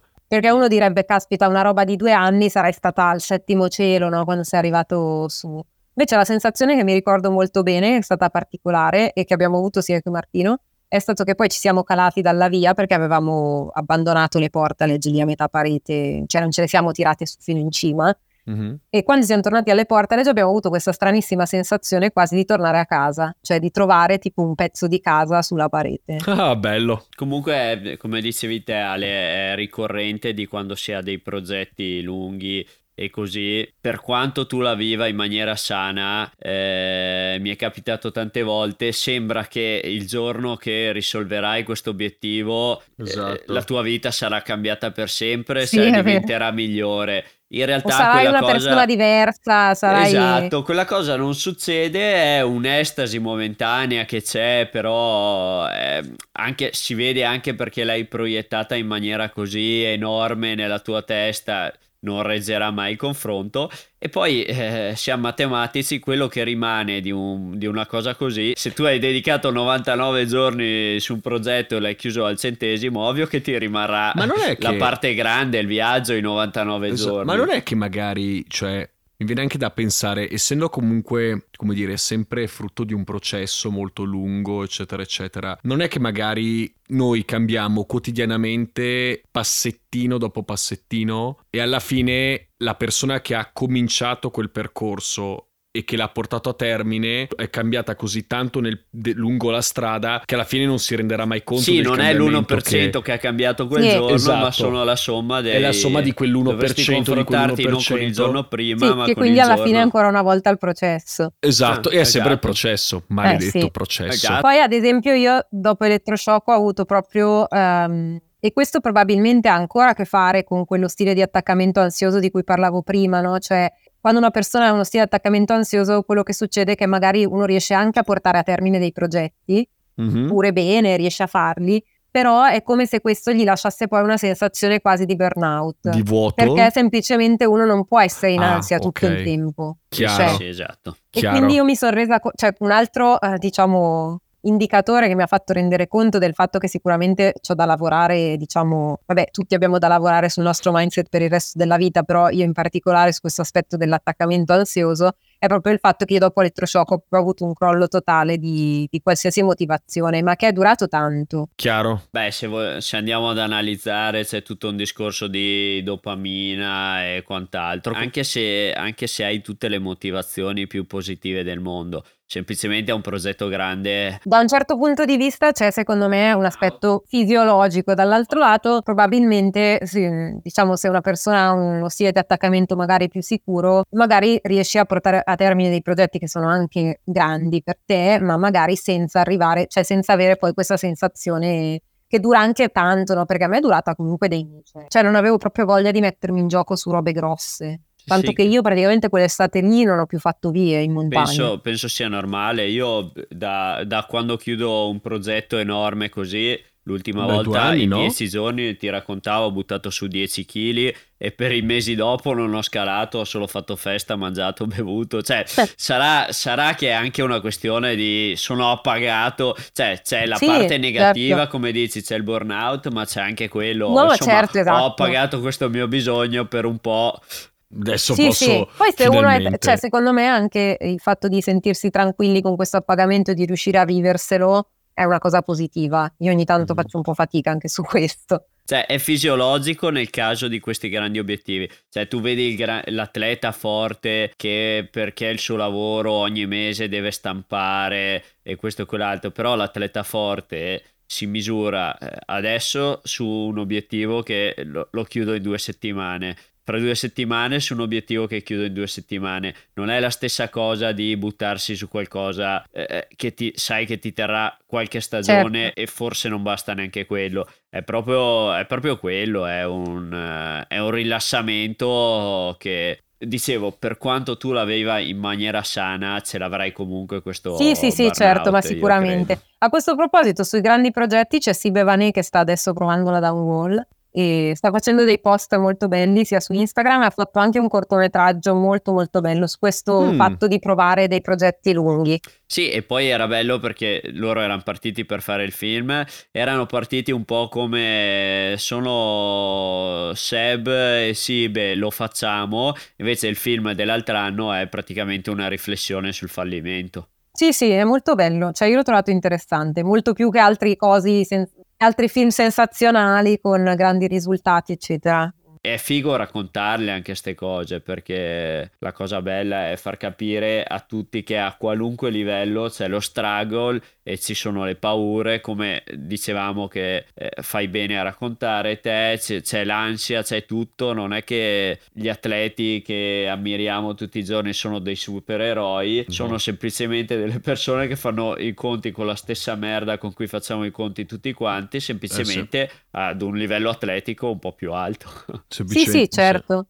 Adesso facciamo una scelta. Boulder. No, adesso facciamo una scelta. No, dobbiamo parlare un po' di Boulder. Ah, Avevamo ecco. toccato due belli argomenti che però non facciamo in tempo a... visto che devo editare l'episodio in 3-4 giorni, non facciamo tempo a toccarli tutti e due. Sì. E uno era la soddisfazione di aprire una via in Val di Mello e l'altro era la cordata eh, compagni. Qua- quale vi interessa? Di, quale, quale di questi due Io- brevemente tocchiamo? Io sinceramente, ma io dico sinceramente col fatto che a Martin tra l'altro piace il boulder, coinvolgerei un po' il Martin e lo porterei in questo allora, podcast. ne- perché l'altra volta ne avevamo parlato, com'è, ci sono vari esempi, avevo introdotto così la cosa, ci sono vari esempi di cordate eh, così, rapporto Vincenti. di coppia e anche, eh, e anche in cordata.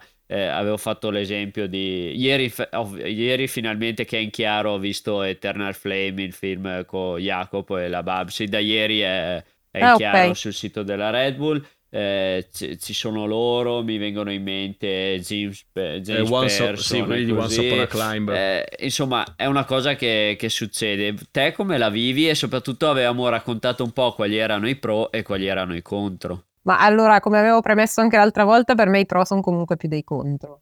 Ok. I pro sicuramente sono il fatto che, ad esempio, fare elettroshock con Martino sicuramente ha aggiunto qualcosa a quell'esperienza, no? Perché comunque abbiamo lavorato insieme su una cosa che interessava tutte e due, diciamo c'è un aspetto di condivisione anche, anche emotiva, no? Che, Mhm. che dal mio punto di vista de- delle emozioni, di quello che vivi, diciamo, sulla parete, che in qualche modo è come se, diciamo, appunto l'esperienza diventasse ancora più ricca e più, più, più, insomma, più qualcosa. unica, cioè più unica. più unica, sì. più ricca, sì. Questo, come appunto già accennavo prima, ovviamente comporta anche il fatto che quando scali in coppia e con un compagno, che non è solo un compagno di scalata, ma anche di vita, diciamo almeno io ho la sensazione di farmi carico di più anche di quelli che sono, non lo so, le sue emozioni, quello che prova, quello che gli succede. eh, sicuramente anche perché sarò in grado di leggerle di più rispetto che a una persona che, diciamo, con la quale magari hai un rapporto semplicemente o di amicizia o di, Eh, certo. di compagno di cordata, no? E anche le, le mostri di più le tue emozioni, cioè eh, io quando scalo con Marti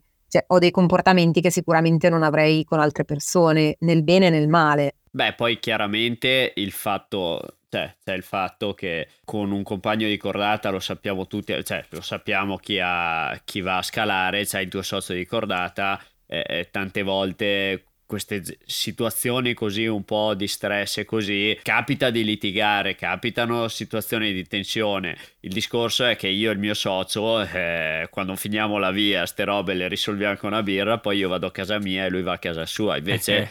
Nel caso de- di questo tipo di cordata qua te le, te le porti un po' a casa insomma Ma in realtà no, devo dire quello no. Sì, alcune volte sì, soprattutto se magari una persona è pesante nei confronti dell'altra Mhm. persona, magari si lascia andare a reazioni magari diciamo un po', un po' incontrollate, magari può essere che ci sia uno strascico, però cerchiamo sempre di, boh, di farlo il meno possibile forse. Di... Beh, ma anche perché secondo me comunque nell'arrampicata, cioè in generale nell'arrampicata e quando condividete questi momenti, al di là della, fi- della fiducia assoluta che deve esserci nei confronti del proprio partner, ribadisco, è come è quello che dicevi te prima, insomma, sono più le gioie che le frustrazioni, nel senso che comunque, an- non lo so, lo- lo- l'arrampicata in generale lo vedo come uno sport estremamente, eh, come dire, è così tanto di condivisione che per lo più magari i dispiaceri derivano dal fatto che tu cerchi di sopportare un po' quelli che sono i dispiaceri dell'altro, no? Sì, oppure anche magari proprio, non lo so, certe volte, cioè a me capita di avere delle reazioni comunque in cui di frustrazione, magari,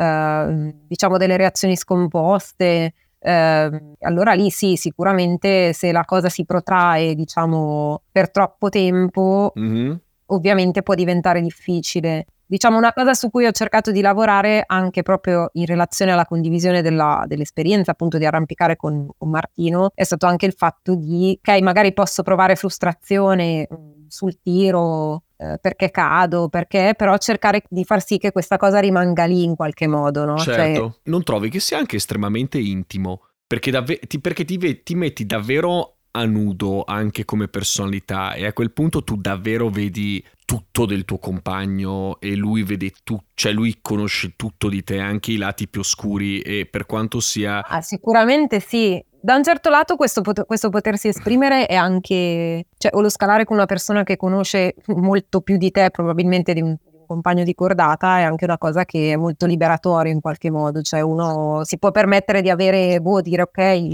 cioè ho paura, voglio scendere, eh, magari mh, facendosi meno problemi, tra virgolette, che con un'altra persona. Vabbè, non abbiamo tantissimo tempo, Boulder. saltiamo uh, i blocchi perché la Val di Mello è anche quello, col raduno e con uh, Mello Blocco e questo e quell'altro e ovviamente c'è il discorso dei blocchi che era venuto fuori, Sì. che era interessante perché essendo il Mello Blocco una competizione ti aveva messo un po' di fronte anche a...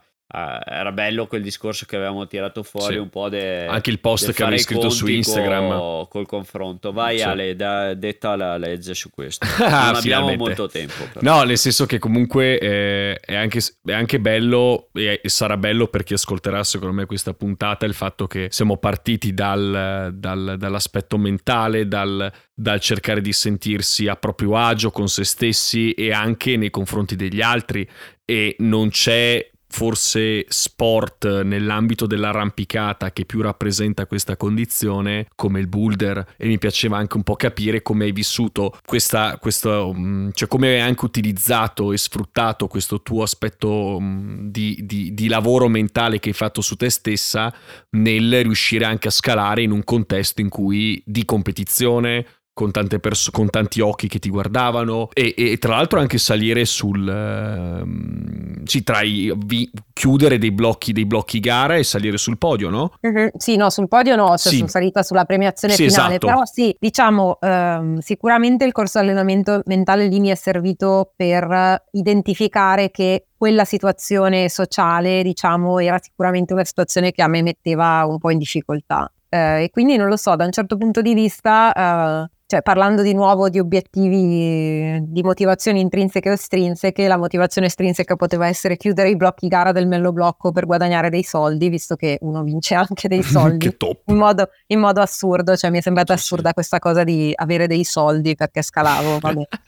Però la motivazione intrinseca per me lì è stata proprio quella di provare a mettermi in gioco in una situazione che sapevo essere, eh, diciamo, eh, sfidante dal Mhm. punto di vista della, ehm, del confronto proprio con le altre persone, cioè io non sono eh, una persona super tranquilla dal punto di vista del confronto con gli altri, sicuramente è una mia, è una mia paura. E quindi quella, quella situazione è stata sfidante in quel senso, quindi mi sono data come obiettivo proprio quello di dire ok, provo a vedere se riesco a scalare eh, comunque in una situazione che per me ha quell'elemento lì un po' di difficoltà, no? cosa che qualche anno fa sicuramente non sarei riuscita a fare. Eh sì. Nonostante, vabbè, non è che il Mello Blocco sia una competizione di quelle No, super chiaro, serie, super, chiaro, però comunque figurati. c'è comunque un, se è un po' diluito, c'è comunque un aspetto di confronto sicuramente con gli altri. No, e alla fine dell'episodio, ripeto come ho già spiegato l'altra volta, facciamo questa dorma- domanda e cioè cosa sono per te le vertigini e lo chiediamo in maniera un po' lata, il senso non è tanto le vertigini, la paura di cadere né la voglia di volare, Mi ma fido è di un te. po' il, il senso è cos'è quella cosa che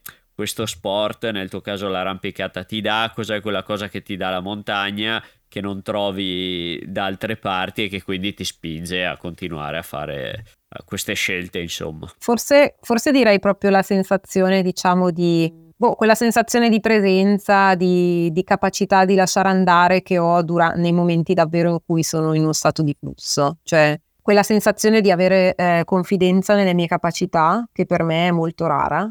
Non necessariamente, ehm, diciamo, sapere che riuscirai a fare una cosa, ma essere confidente, sentirti bene, sentirti a tuo agio. Eh, magari in una situazione che non è una, una situazione facile, anzi, magari una situazione molto controllabile. molto, mm, è una situazione magari molto impegnativa, dove però riesci comunque a, a sentirti, a sentirti confidente, a sentirti bene, quelle esperienze dalle quali quando esci dici caspita che figata, cioè cos'è che ho vissuto, no? Mm. E forse, forse è quello. Bello. Sì, lo Bello. spegnere anche un po' il cervello, magari. eh, Assolutamente. Essere, essere sempre abituati ad essere sempre analitici, controlla- controllare nella vita, in montagna ricerchi il vivere come viene, il- quello un po'. Sì, che è una cosa molto difficile, cioè lasciare andare esattamente quello, cioè fidarti un po' del, del tuo corpo, di quello che puoi fare senza, senza avere un controllo, diciamo, eccessivo. Ci piace come Ci risposta. piace, ci piace. Piacciono tutte le risposte. Ma poi le metteremo dentro la, particolare. una intelligenza artificiale, abbiamo già detto, e trarremo le somme di tutte Ah, queste ok. risposte. Facciamo fare a ChatGPT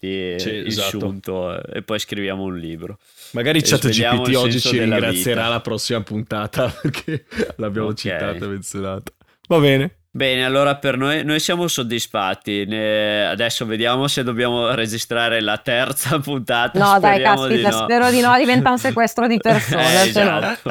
Un sequestro di tre persone. Potrebbe configurarsi già lo stalking comunque. No, eh, niente, ti ringraziamo Grazie. enormemente per, per averlo fatto ben due volte. E la È pazienza, sì, stato- davvero. Grazie, grazie a voi dello spazio. E niente, eh, beh, Grazie però, mille. eh, Bisogna che ci becchiamo in Val di Mello quando Assolutamente. Vulderare. arriveremo, ci faremo sentire. Cioè, sei, invi- sei invitata agli, a- agli assaggi da Sertori. Grandi Dai. Sertori, grandissimo. Abbiamo, abbiamo questo... Eh, questo invito. Grazie, Grazie. mille. Ciao Kate. Ciao. Ciao. Ciao, grazie a voi, ciao ciao. Ed ora la nostra parte preferita del podcast. Se non avete tempo da perdere, fermatevi qua, perché è arrivato il momento del Degheio! Prova, prova, prova, prova, prova. Prova, prova, prova, prova, prova, Allora. prova, prova. E... Ok, dai, quando... Potremmo fare un, un giorno, potremmo Un cominciare. degheio di soli... Gne, gne, gne. Sì, come in una settimana dal dio. Eh, sì. È presente quando prende Sì. il controllo del, dell'anchorman, no? Sì, l'Anchorman, l'Anchorman che poi si rivelerà essere Steve Carell, uno dei comici migliori del mondo. e- Sì, perché io penso fosse all'inizio della sua carriera. Sì, là non lo conosceva nessuno, poi vabbè ha Esatto. fatto The Office, è esploso Vabbè. perché lui è un talento Lui è veramente spettacolare. spettacolare. E The Office è ancora una di quelle robe che regge il confronto come poche. Difatti io ce l'ho là eh, sul desktop in una cartella tutte le stagioni e ogni tanto cosa faccio? Pesco un episodio Ma, di ma lui, ma lui che fa parkour. Cioè, Sì, cioè, sì, sì, quella è.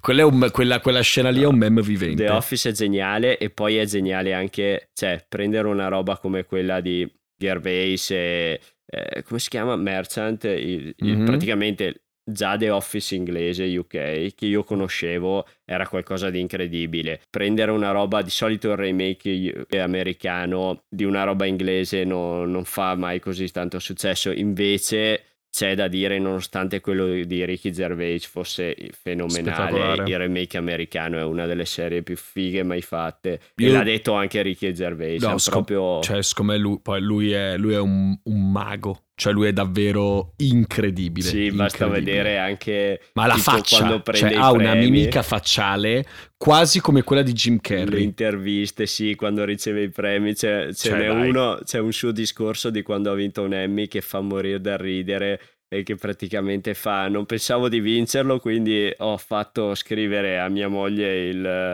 il discorso tira fuori e praticamente ringrazio mia moglie che mi è sempre accanto poi fa un altro ringraziamento e poi di nuovo mia moglie fa morire Grande. vabbè Beh, comunque- della Cate Comunque noi eravamo rimasti all'ultimo degheio in cui Ah, tu sì. ci stavi elencando i tuoi podcast preferiti Sì, e eravamo allora- arrivati alla versione No, anglofona. vi stavo facendo la top 5 inglese Anglofona. e adesso la finiamo. Abbiamo lasciato la, la Sì, suspense come nei, nei veri seriali. Allora, quella inglese avevo detto, ah, ok, 5 Huberman Lab, 4 We Are Here to Help, quello comico, Mhm. 3 The Witch Trials of J.K. Rowling, quello Mhm. sulla Sì, quello su di Harry Potter. casino che è Secondo, che l'ho messo secondo non perché non sia il mio podcast preferito, perché è quello che più mi ha cambiato la vita, è quello che seguo continuamente, comunque due episodi da un'ora e mezza a settimana, quindi io ci passo tre ore da anni con questo podcast. E il primo l'ho messo solo per la qualità e è Armchair Expert, Mm? e è eh, praticamente un podcast fatto da Dex Shepard che sarebbe il, il marito, attore, vabbè, quello che faceva Punk una volta, è il marito di Kristen Bell. Ah. Veronica Mars, eh, Sì. Anna di Frozen, diciamo. E, e Che fa un cazzo, podcast. Veronica Mars, eh, Beh, cioè, Veronica stai Mars è un pezzo di rievocando, storia. Eh, sì. cioè stai Però riesumando la storia. Qua è uno che ha una bella, ha una bella prospettiva e fa sto podcast che poi praticamente è lo stesso format, cioè noi quello Mm. che facciamo di Vertigini Mhm. è un po' quel podcast là applicato a- alla montagna. Mm. Sono interviste a ovviamente tanti attori, il loro giro e poi ogni settimana però hanno un esperto che è, metti, un neuroscienziato o un esperto di vespe, eh, un biologo, uno psicologo, un esperto di intelligenza artificiale, quindi hanno due episodi a settimana, Figo. uno è proprio un'intervista e la gente con loro tende a- ad aprirsi, insomma, cioè la gente va a parlare là e fanno queste chiacchierate in cui partono come noi da dove sono nati, come sono cresciuti Mhm. e così, Mhm. e al di là dell'attore o dello scrittore di quello che è, Mhm. viene fuori un po'. Che è un po' quello che poi ho trasposto su Vertigini, stesse tempistiche più o meno, stessi. Alla fine il format è, è quasi copiato da quello. E è proprio, sono i due, sono sto Doug Shep- Shepard e sta Monica Padman, che è la sua collega, che, è- che- che fa il podcast con lui. Chi è Monica e chi è Shepard qui in Vertigini? Eh, non sono, non sono uguali Eh, i ruoli. Abbiamo, speravo. perché ovviamente si basano molto sulla loro du- due personalità. E devo dire che è un podcast che è veramente illuminante. A me, più che altro, mi fa conoscere un sacco di robe straordinarie che poi vado a conoscere per conto mio. Mi ha aiutato a vedere la vita in una certa maniera, a capire le persone in una certa maniera. Io consiglio a chi sa seguire in inglese un podcast perché cioè, ha un se- è uno dei podcast, è tipo nella top 10 dei podcast più ascoltati e a me proprio mi ha Come si chiama, hai detto? Armchair Expert, Sì, che- vorrebbe dire esperti da poltrona, Sì, come sì. noi, come la nostra poltrona. No, beh, eh, che in realtà boh, poi alla fine di questo episodio direi anche a quello precedente potremmo mettere nella bio i link ai podcast magari. Sì, se ci Così ricordiamo, gente, così un po' la gente poi se li può andare anche ad ascoltare. Sì, sì, sì, possiamo metterli. E numero uno, Mhm. numero uno, podcast di qualità estrema. È, non, è, non è il mio, è il podcast migliore che esiste. Revision His- History. Mhm. Malcolm Gladwell, che è un giornalista canadese che ha scritto tanti libri interessantissimi che vi consiglio di leggerveli più o meno tutti e che è proprio un occhio critico di quelli proprio stra- cioè uno che sa analizzare le cose al di là del diciamo dello status quo Mhm. e al di là di quello che si crede nel momento dello zeitgeist di tutto quello Sì, che sì. vogliamo dire e Revisionist History prende un sacco di argomenti e li Mhm. sviscera tra interviste con un edit geniale con la musica giusta sotto e va a toccare degli argomenti che possono essere il mio episodio preferito di sempre che più che altro mi ha raccontato chi sono io è la cosa più cioè mi ha messo in luce chi sono io è nella prima stagione e si chiama The Big Man Can, Can Throw mi pare e praticamente parla del basket e della diatriba del fatto che il miglior eh, cestista di sempre cioè nei tiri liberi che faceva proprio la differenza par- parte da Will Cor- Corbelline, Corbelline Mhm. vabbè uno dei più grandi giocatori di basket della storia e fa vedere che statisticamente tutti i migliori a, a far canestro sono quelli che tirano con le mani dal basso però solo alcuni hanno il coraggio di farlo perché va contro L'etica cioè, dello sport. Non va contro l'etica dello sport, va contro tutti gli altri che pensano che sono è da sfigati fare questo. E invece c'hai que- quello che eh, quelli che sono veramente i migliori in quella disciplina e poi fanno la differenza a fine partita, a fine stagione, Mhm. e hanno delle medie perfettissime, sono quelli che se ne sbattono, che hanno una soglia, là ti parla proprio della teoria della soglia, e hanno sta soglia così eh, così bassa di andare contro l'opinione che semplicemente se ne sbattano e sono i veri perfezionisti dello sport perché non gliene frega un cazzo di Certo, cosa di- pensa dello la gente. stile dello A loro interessa solo Il risultato. il risultato e ottimizzare quello sport. Sì, Quello che- è un episodio fighissimo. Oppure c'è un Figo. episodio in cui recuperano e si rimettono a fare le vecchie patatine del McDonald's come venivano fatte negli anni 90. Mhm. Eh, prima C'è che tutta una teoria roba poi dietro le patatine della Coca-Cola. La patatina del della McDonald's, era la roba più buona del mondo, a detta loro, in America adesso non lo so se è mai arrivata in Italia quella, prima che facessero una guerra sostanziale per togliere il fatto che venivano cotte nel, nel grasso animale. Prima era venu- eh, veniva fatta nel grasso animale e era una roba a detta loro deliziosa, cioè quell'episodio non puoi ascoltarlo a, pa- a pancia vuota. E se no c'è tutta un- l'ultima Beh, stagione, l'ultima capito. Stagione Figo. erano cinque puntate che rimettono tutto in prospettiva attraverso cinque punti di vista diversi il problema delle armi in America Mm? e quindi fanno capire quante cazzate dice il lato che ovviamente dice un po' di cazzate il lato repubblicano rispetto alle armi, però fa vedere anche quanti bias e quanti problemi ci sono dal lato che vorrebbe finirle, però si attacca ad alcune cose che non dovrebbe attaccarsi. Certo. E comunque sono tutti episodi che prendono la storia E te la e la rigirano e ti fanno vedere le cose come sono andate Figo. davvero. E è un mito. Beh, che è un po' così. il discorso che avevamo fatto poi nello scorso The il- che le, le famose zone d'ombra, le zone grigie in cui magari non è né bianco né nero, ma alla fine in una Ah, storia... ok, Que- quello storico, sto- corso Quello De Gheio storico che De abbiamo- Gheio che abbiamo fatto- registrato 20 minuti fa. Esatto, quello registrato 20 minuti fa, che è storico Bravo. perché voi ascolterete questa puntata tra Una settimana dopo. una settimana dopo, di conseguenza. Beh, comunque io in realtà avevo una mezza idea, perché io Sì. riascoltandomi un po' le nostre puntate di Vertigini, Ah, so già dove in uno, eh beh, certo, in uno dei The Gay eh, c'era una sorta di eh, mini intervista breve eh, nei miei confronti per un po' capire o contestualizzare pe- quello che sono io, il personaggio Aless- Ale Zanchetta di Vertigini e adesso dobbiamo contestualizzare Sì, sì, avevo il fatto un personaggio- in cui volevo presentare te. Adesso, e adesso, to- adesso te la- adesso ti ritorna, giustamente. Quindi vogliamo Vai, sapere cosa un vuoi po'. sapere di me? Vabbè, eh, giustamente sappiamo che eh, sei un,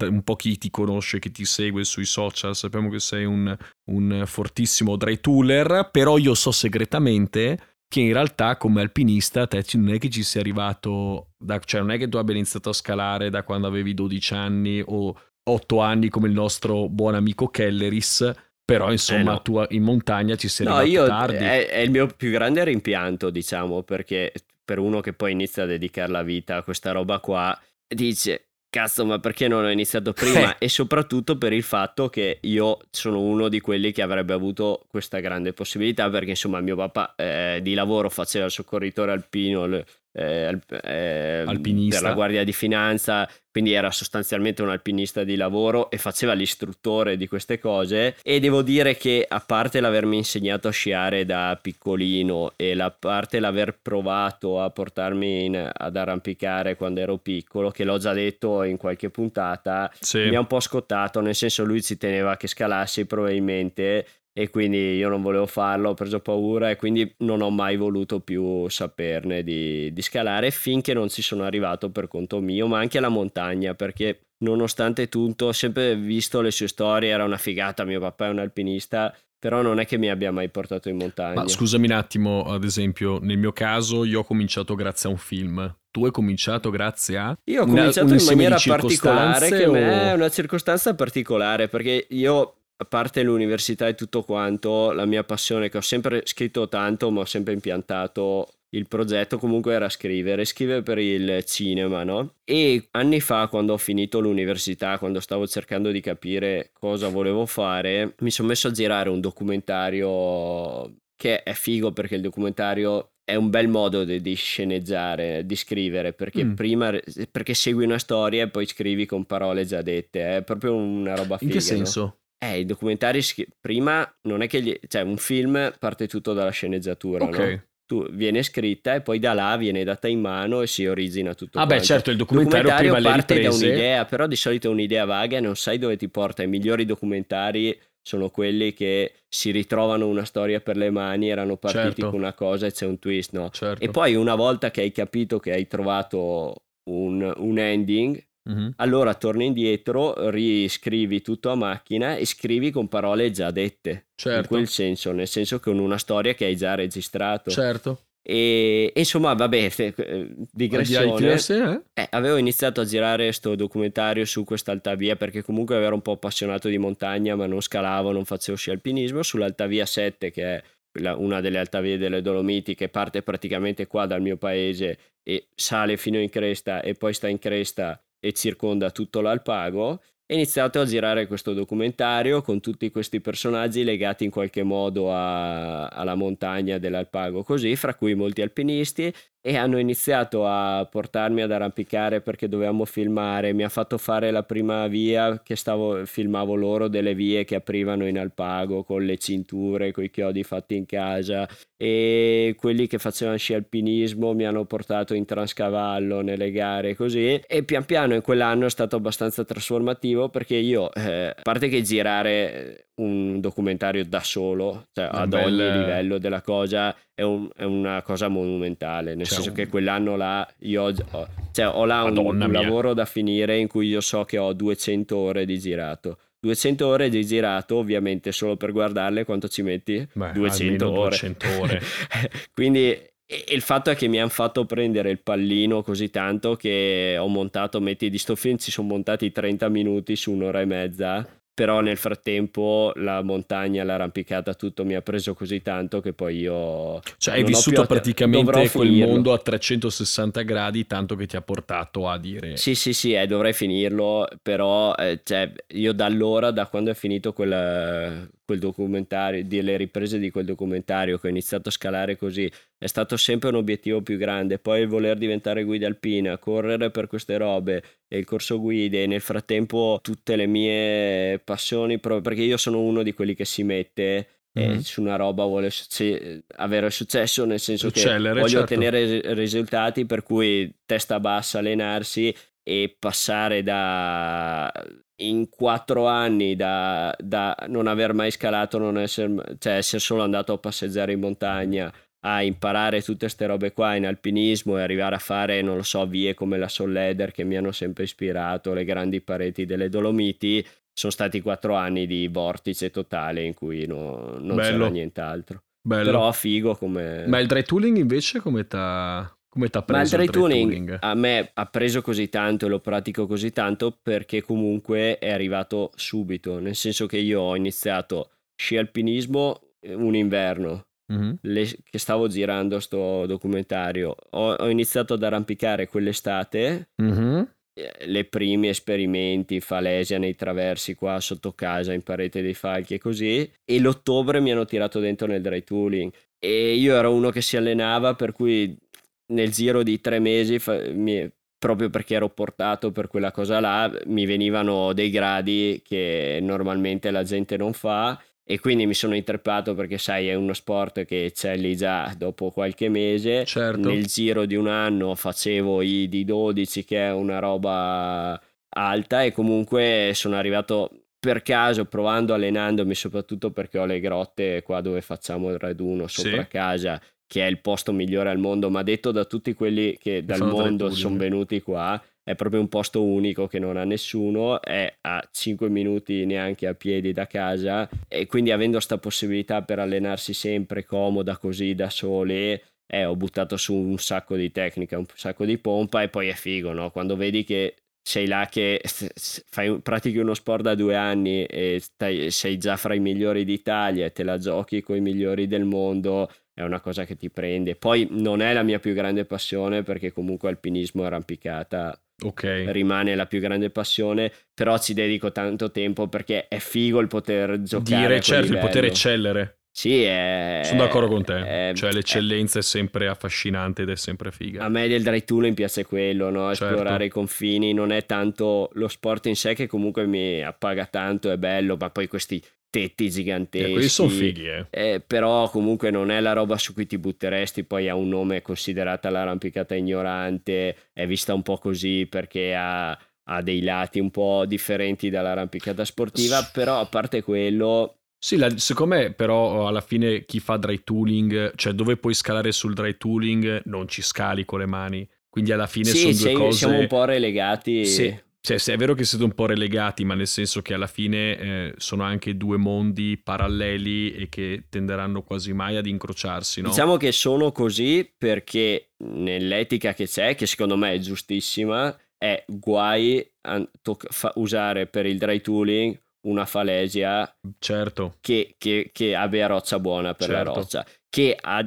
in alcuni riguardi è un po' ridicola come... Sono Io sono d'accordo. d'accordo così, però è anche un po' ridicola come affermazione perché poi non dovrebbe esserci una precedenza. Ovviamente c'è il fatto di base è che se tu vai a, scala- a fare dry tooling non puoi su una falesia che viene usata per scalare in roccia perché le picozze graffiano, i ramponi graffiano, Certo. distruggono la roccia. Però c'è anche da dire che alla fine il dry tooling è complementare all'alpinismo, perché Sì. sicuramente in- nell'alpinismo, soprattutto quando fai delle invernali, devi utilizzare Esatto. le picozze, i ramponi e di conseguenza scali Diciamo in misto. che, diciamo che il compromesso là viene fuori dal se una, una falesia che è marcia, eh, che è sempre bagnata e così, allora va bene per il dry tooling e quindi si scala là per il dry tooling. Eh, se vuoi aprire, cioè è, è giusto anche se pensandoci è sbagliato, però Mhm. anch'io sono di quell'opinione, se è una falesia che non ci ha mai scalato nessuno, nessuno l'ha mai valorizzata per l'arrampicata, Mhm. però ha una bella roccia, tu comunque non puoi andarla a fare una falesia di dry tooling perché se no ti, ti scornano. Ripeto, sono d'accordo, però se ci penso razionalmente è una cazzata anche stupido. quello perché ognuno ha diritto di utilizzare. Ma poi c'è così tanta, ma poi c'è così tanta roba in giro che Sì, sì, sì, cioè, la- la- l'osservazione base che potrebbero farti è si rovina la roccia. Io sinceramente non c'è niente che rovina la roccia più che mettersi dei- degli split, piantarci dentro e vedere queste piastrine che sono là per sempre. Cioè, una o la, falesia ma- o la è magne eh, sì, o anche la magnesite, guarda sì, alla beh, fine, guarda diciamo che fine una le- falesia non è, non è la natura incontrastata. Sono d'accordo con te, nel senso che Per poi se tu cui- vai a vedere anche falese come quella di Erto, per quanto fossero, per quanto sia spettacolare, alla fine con la, a furia di passare con la magnesite e non pulire, eccetera, Sì, eccetera. diciamo che No. è, è un ragionamento che ha senso fin là. Però, Sì, sì, però capisco, capisco, le- capisco la dinamica e Però ci sta, visto che sulle, con le picozze si può scalare anche sul marzo e sul... eh, Dici, giustamente. eh, è meno gente che lo fa e per non creare problemi che ce ne sono già tanti in questo Sì, mondo, decisamente. i dry tooler si rifugiano nelle grotte umide, marce e si rifugiano dove ci sono strapiombi che sono infattibili e una delle caratteristiche che è quello che dà molto fastidio è che il dry tooling più si va ad alto livello e più è praticamente impossibile avere falesie naturali Mhm. E quindi il- nell'uso del dry tooling si usa tanto le prese migliorate o, o proprio scavate col trapano. Certo. E questa cosa, sai, nell'etica de- dell'arrampicata è superata. Una volta si faceva anche in arrampicata, Eh beh, però è superata da anni, quindi dà fastidio perché, sai, tutti devono essere sempre etici Ligi, e eccetera. quando costruisci la tua personalità intorno a una Certo. cosa, poi la difendi a spada certo. Ma perché scusa, nella grotta qua dove ti stavi, dove, stai, dove hai aperto Alethia, eccetera, hai fatto anche delle... Hai Sì, fatto... sì, sì. Ah, vabbè. ok. Dove di solito tracci un po', cioè cerchi di usare quello che c'è naturale, lo usi, che è figo perché fa anche schega, no? Perché le Mhm. robe naturali di solito sono piccole, si rompono così.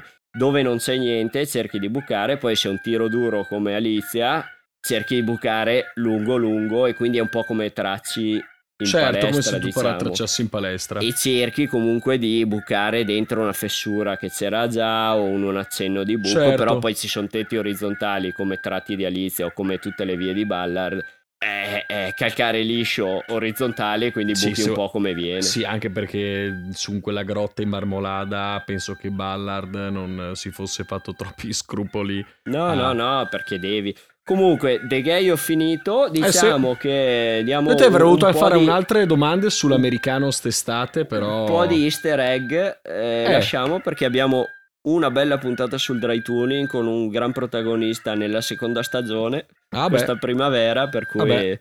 ne parleremo. Eh beh, che poi tra l'altro comunque di dry tooling ne abbiamo parlato un po' con, eh, con Daniel. sì, Qualcosina. Poco però, un accenno. Quindi tutto torna. Ah no, ma questo è l'episodio della Eh no. Cate. È della Cate.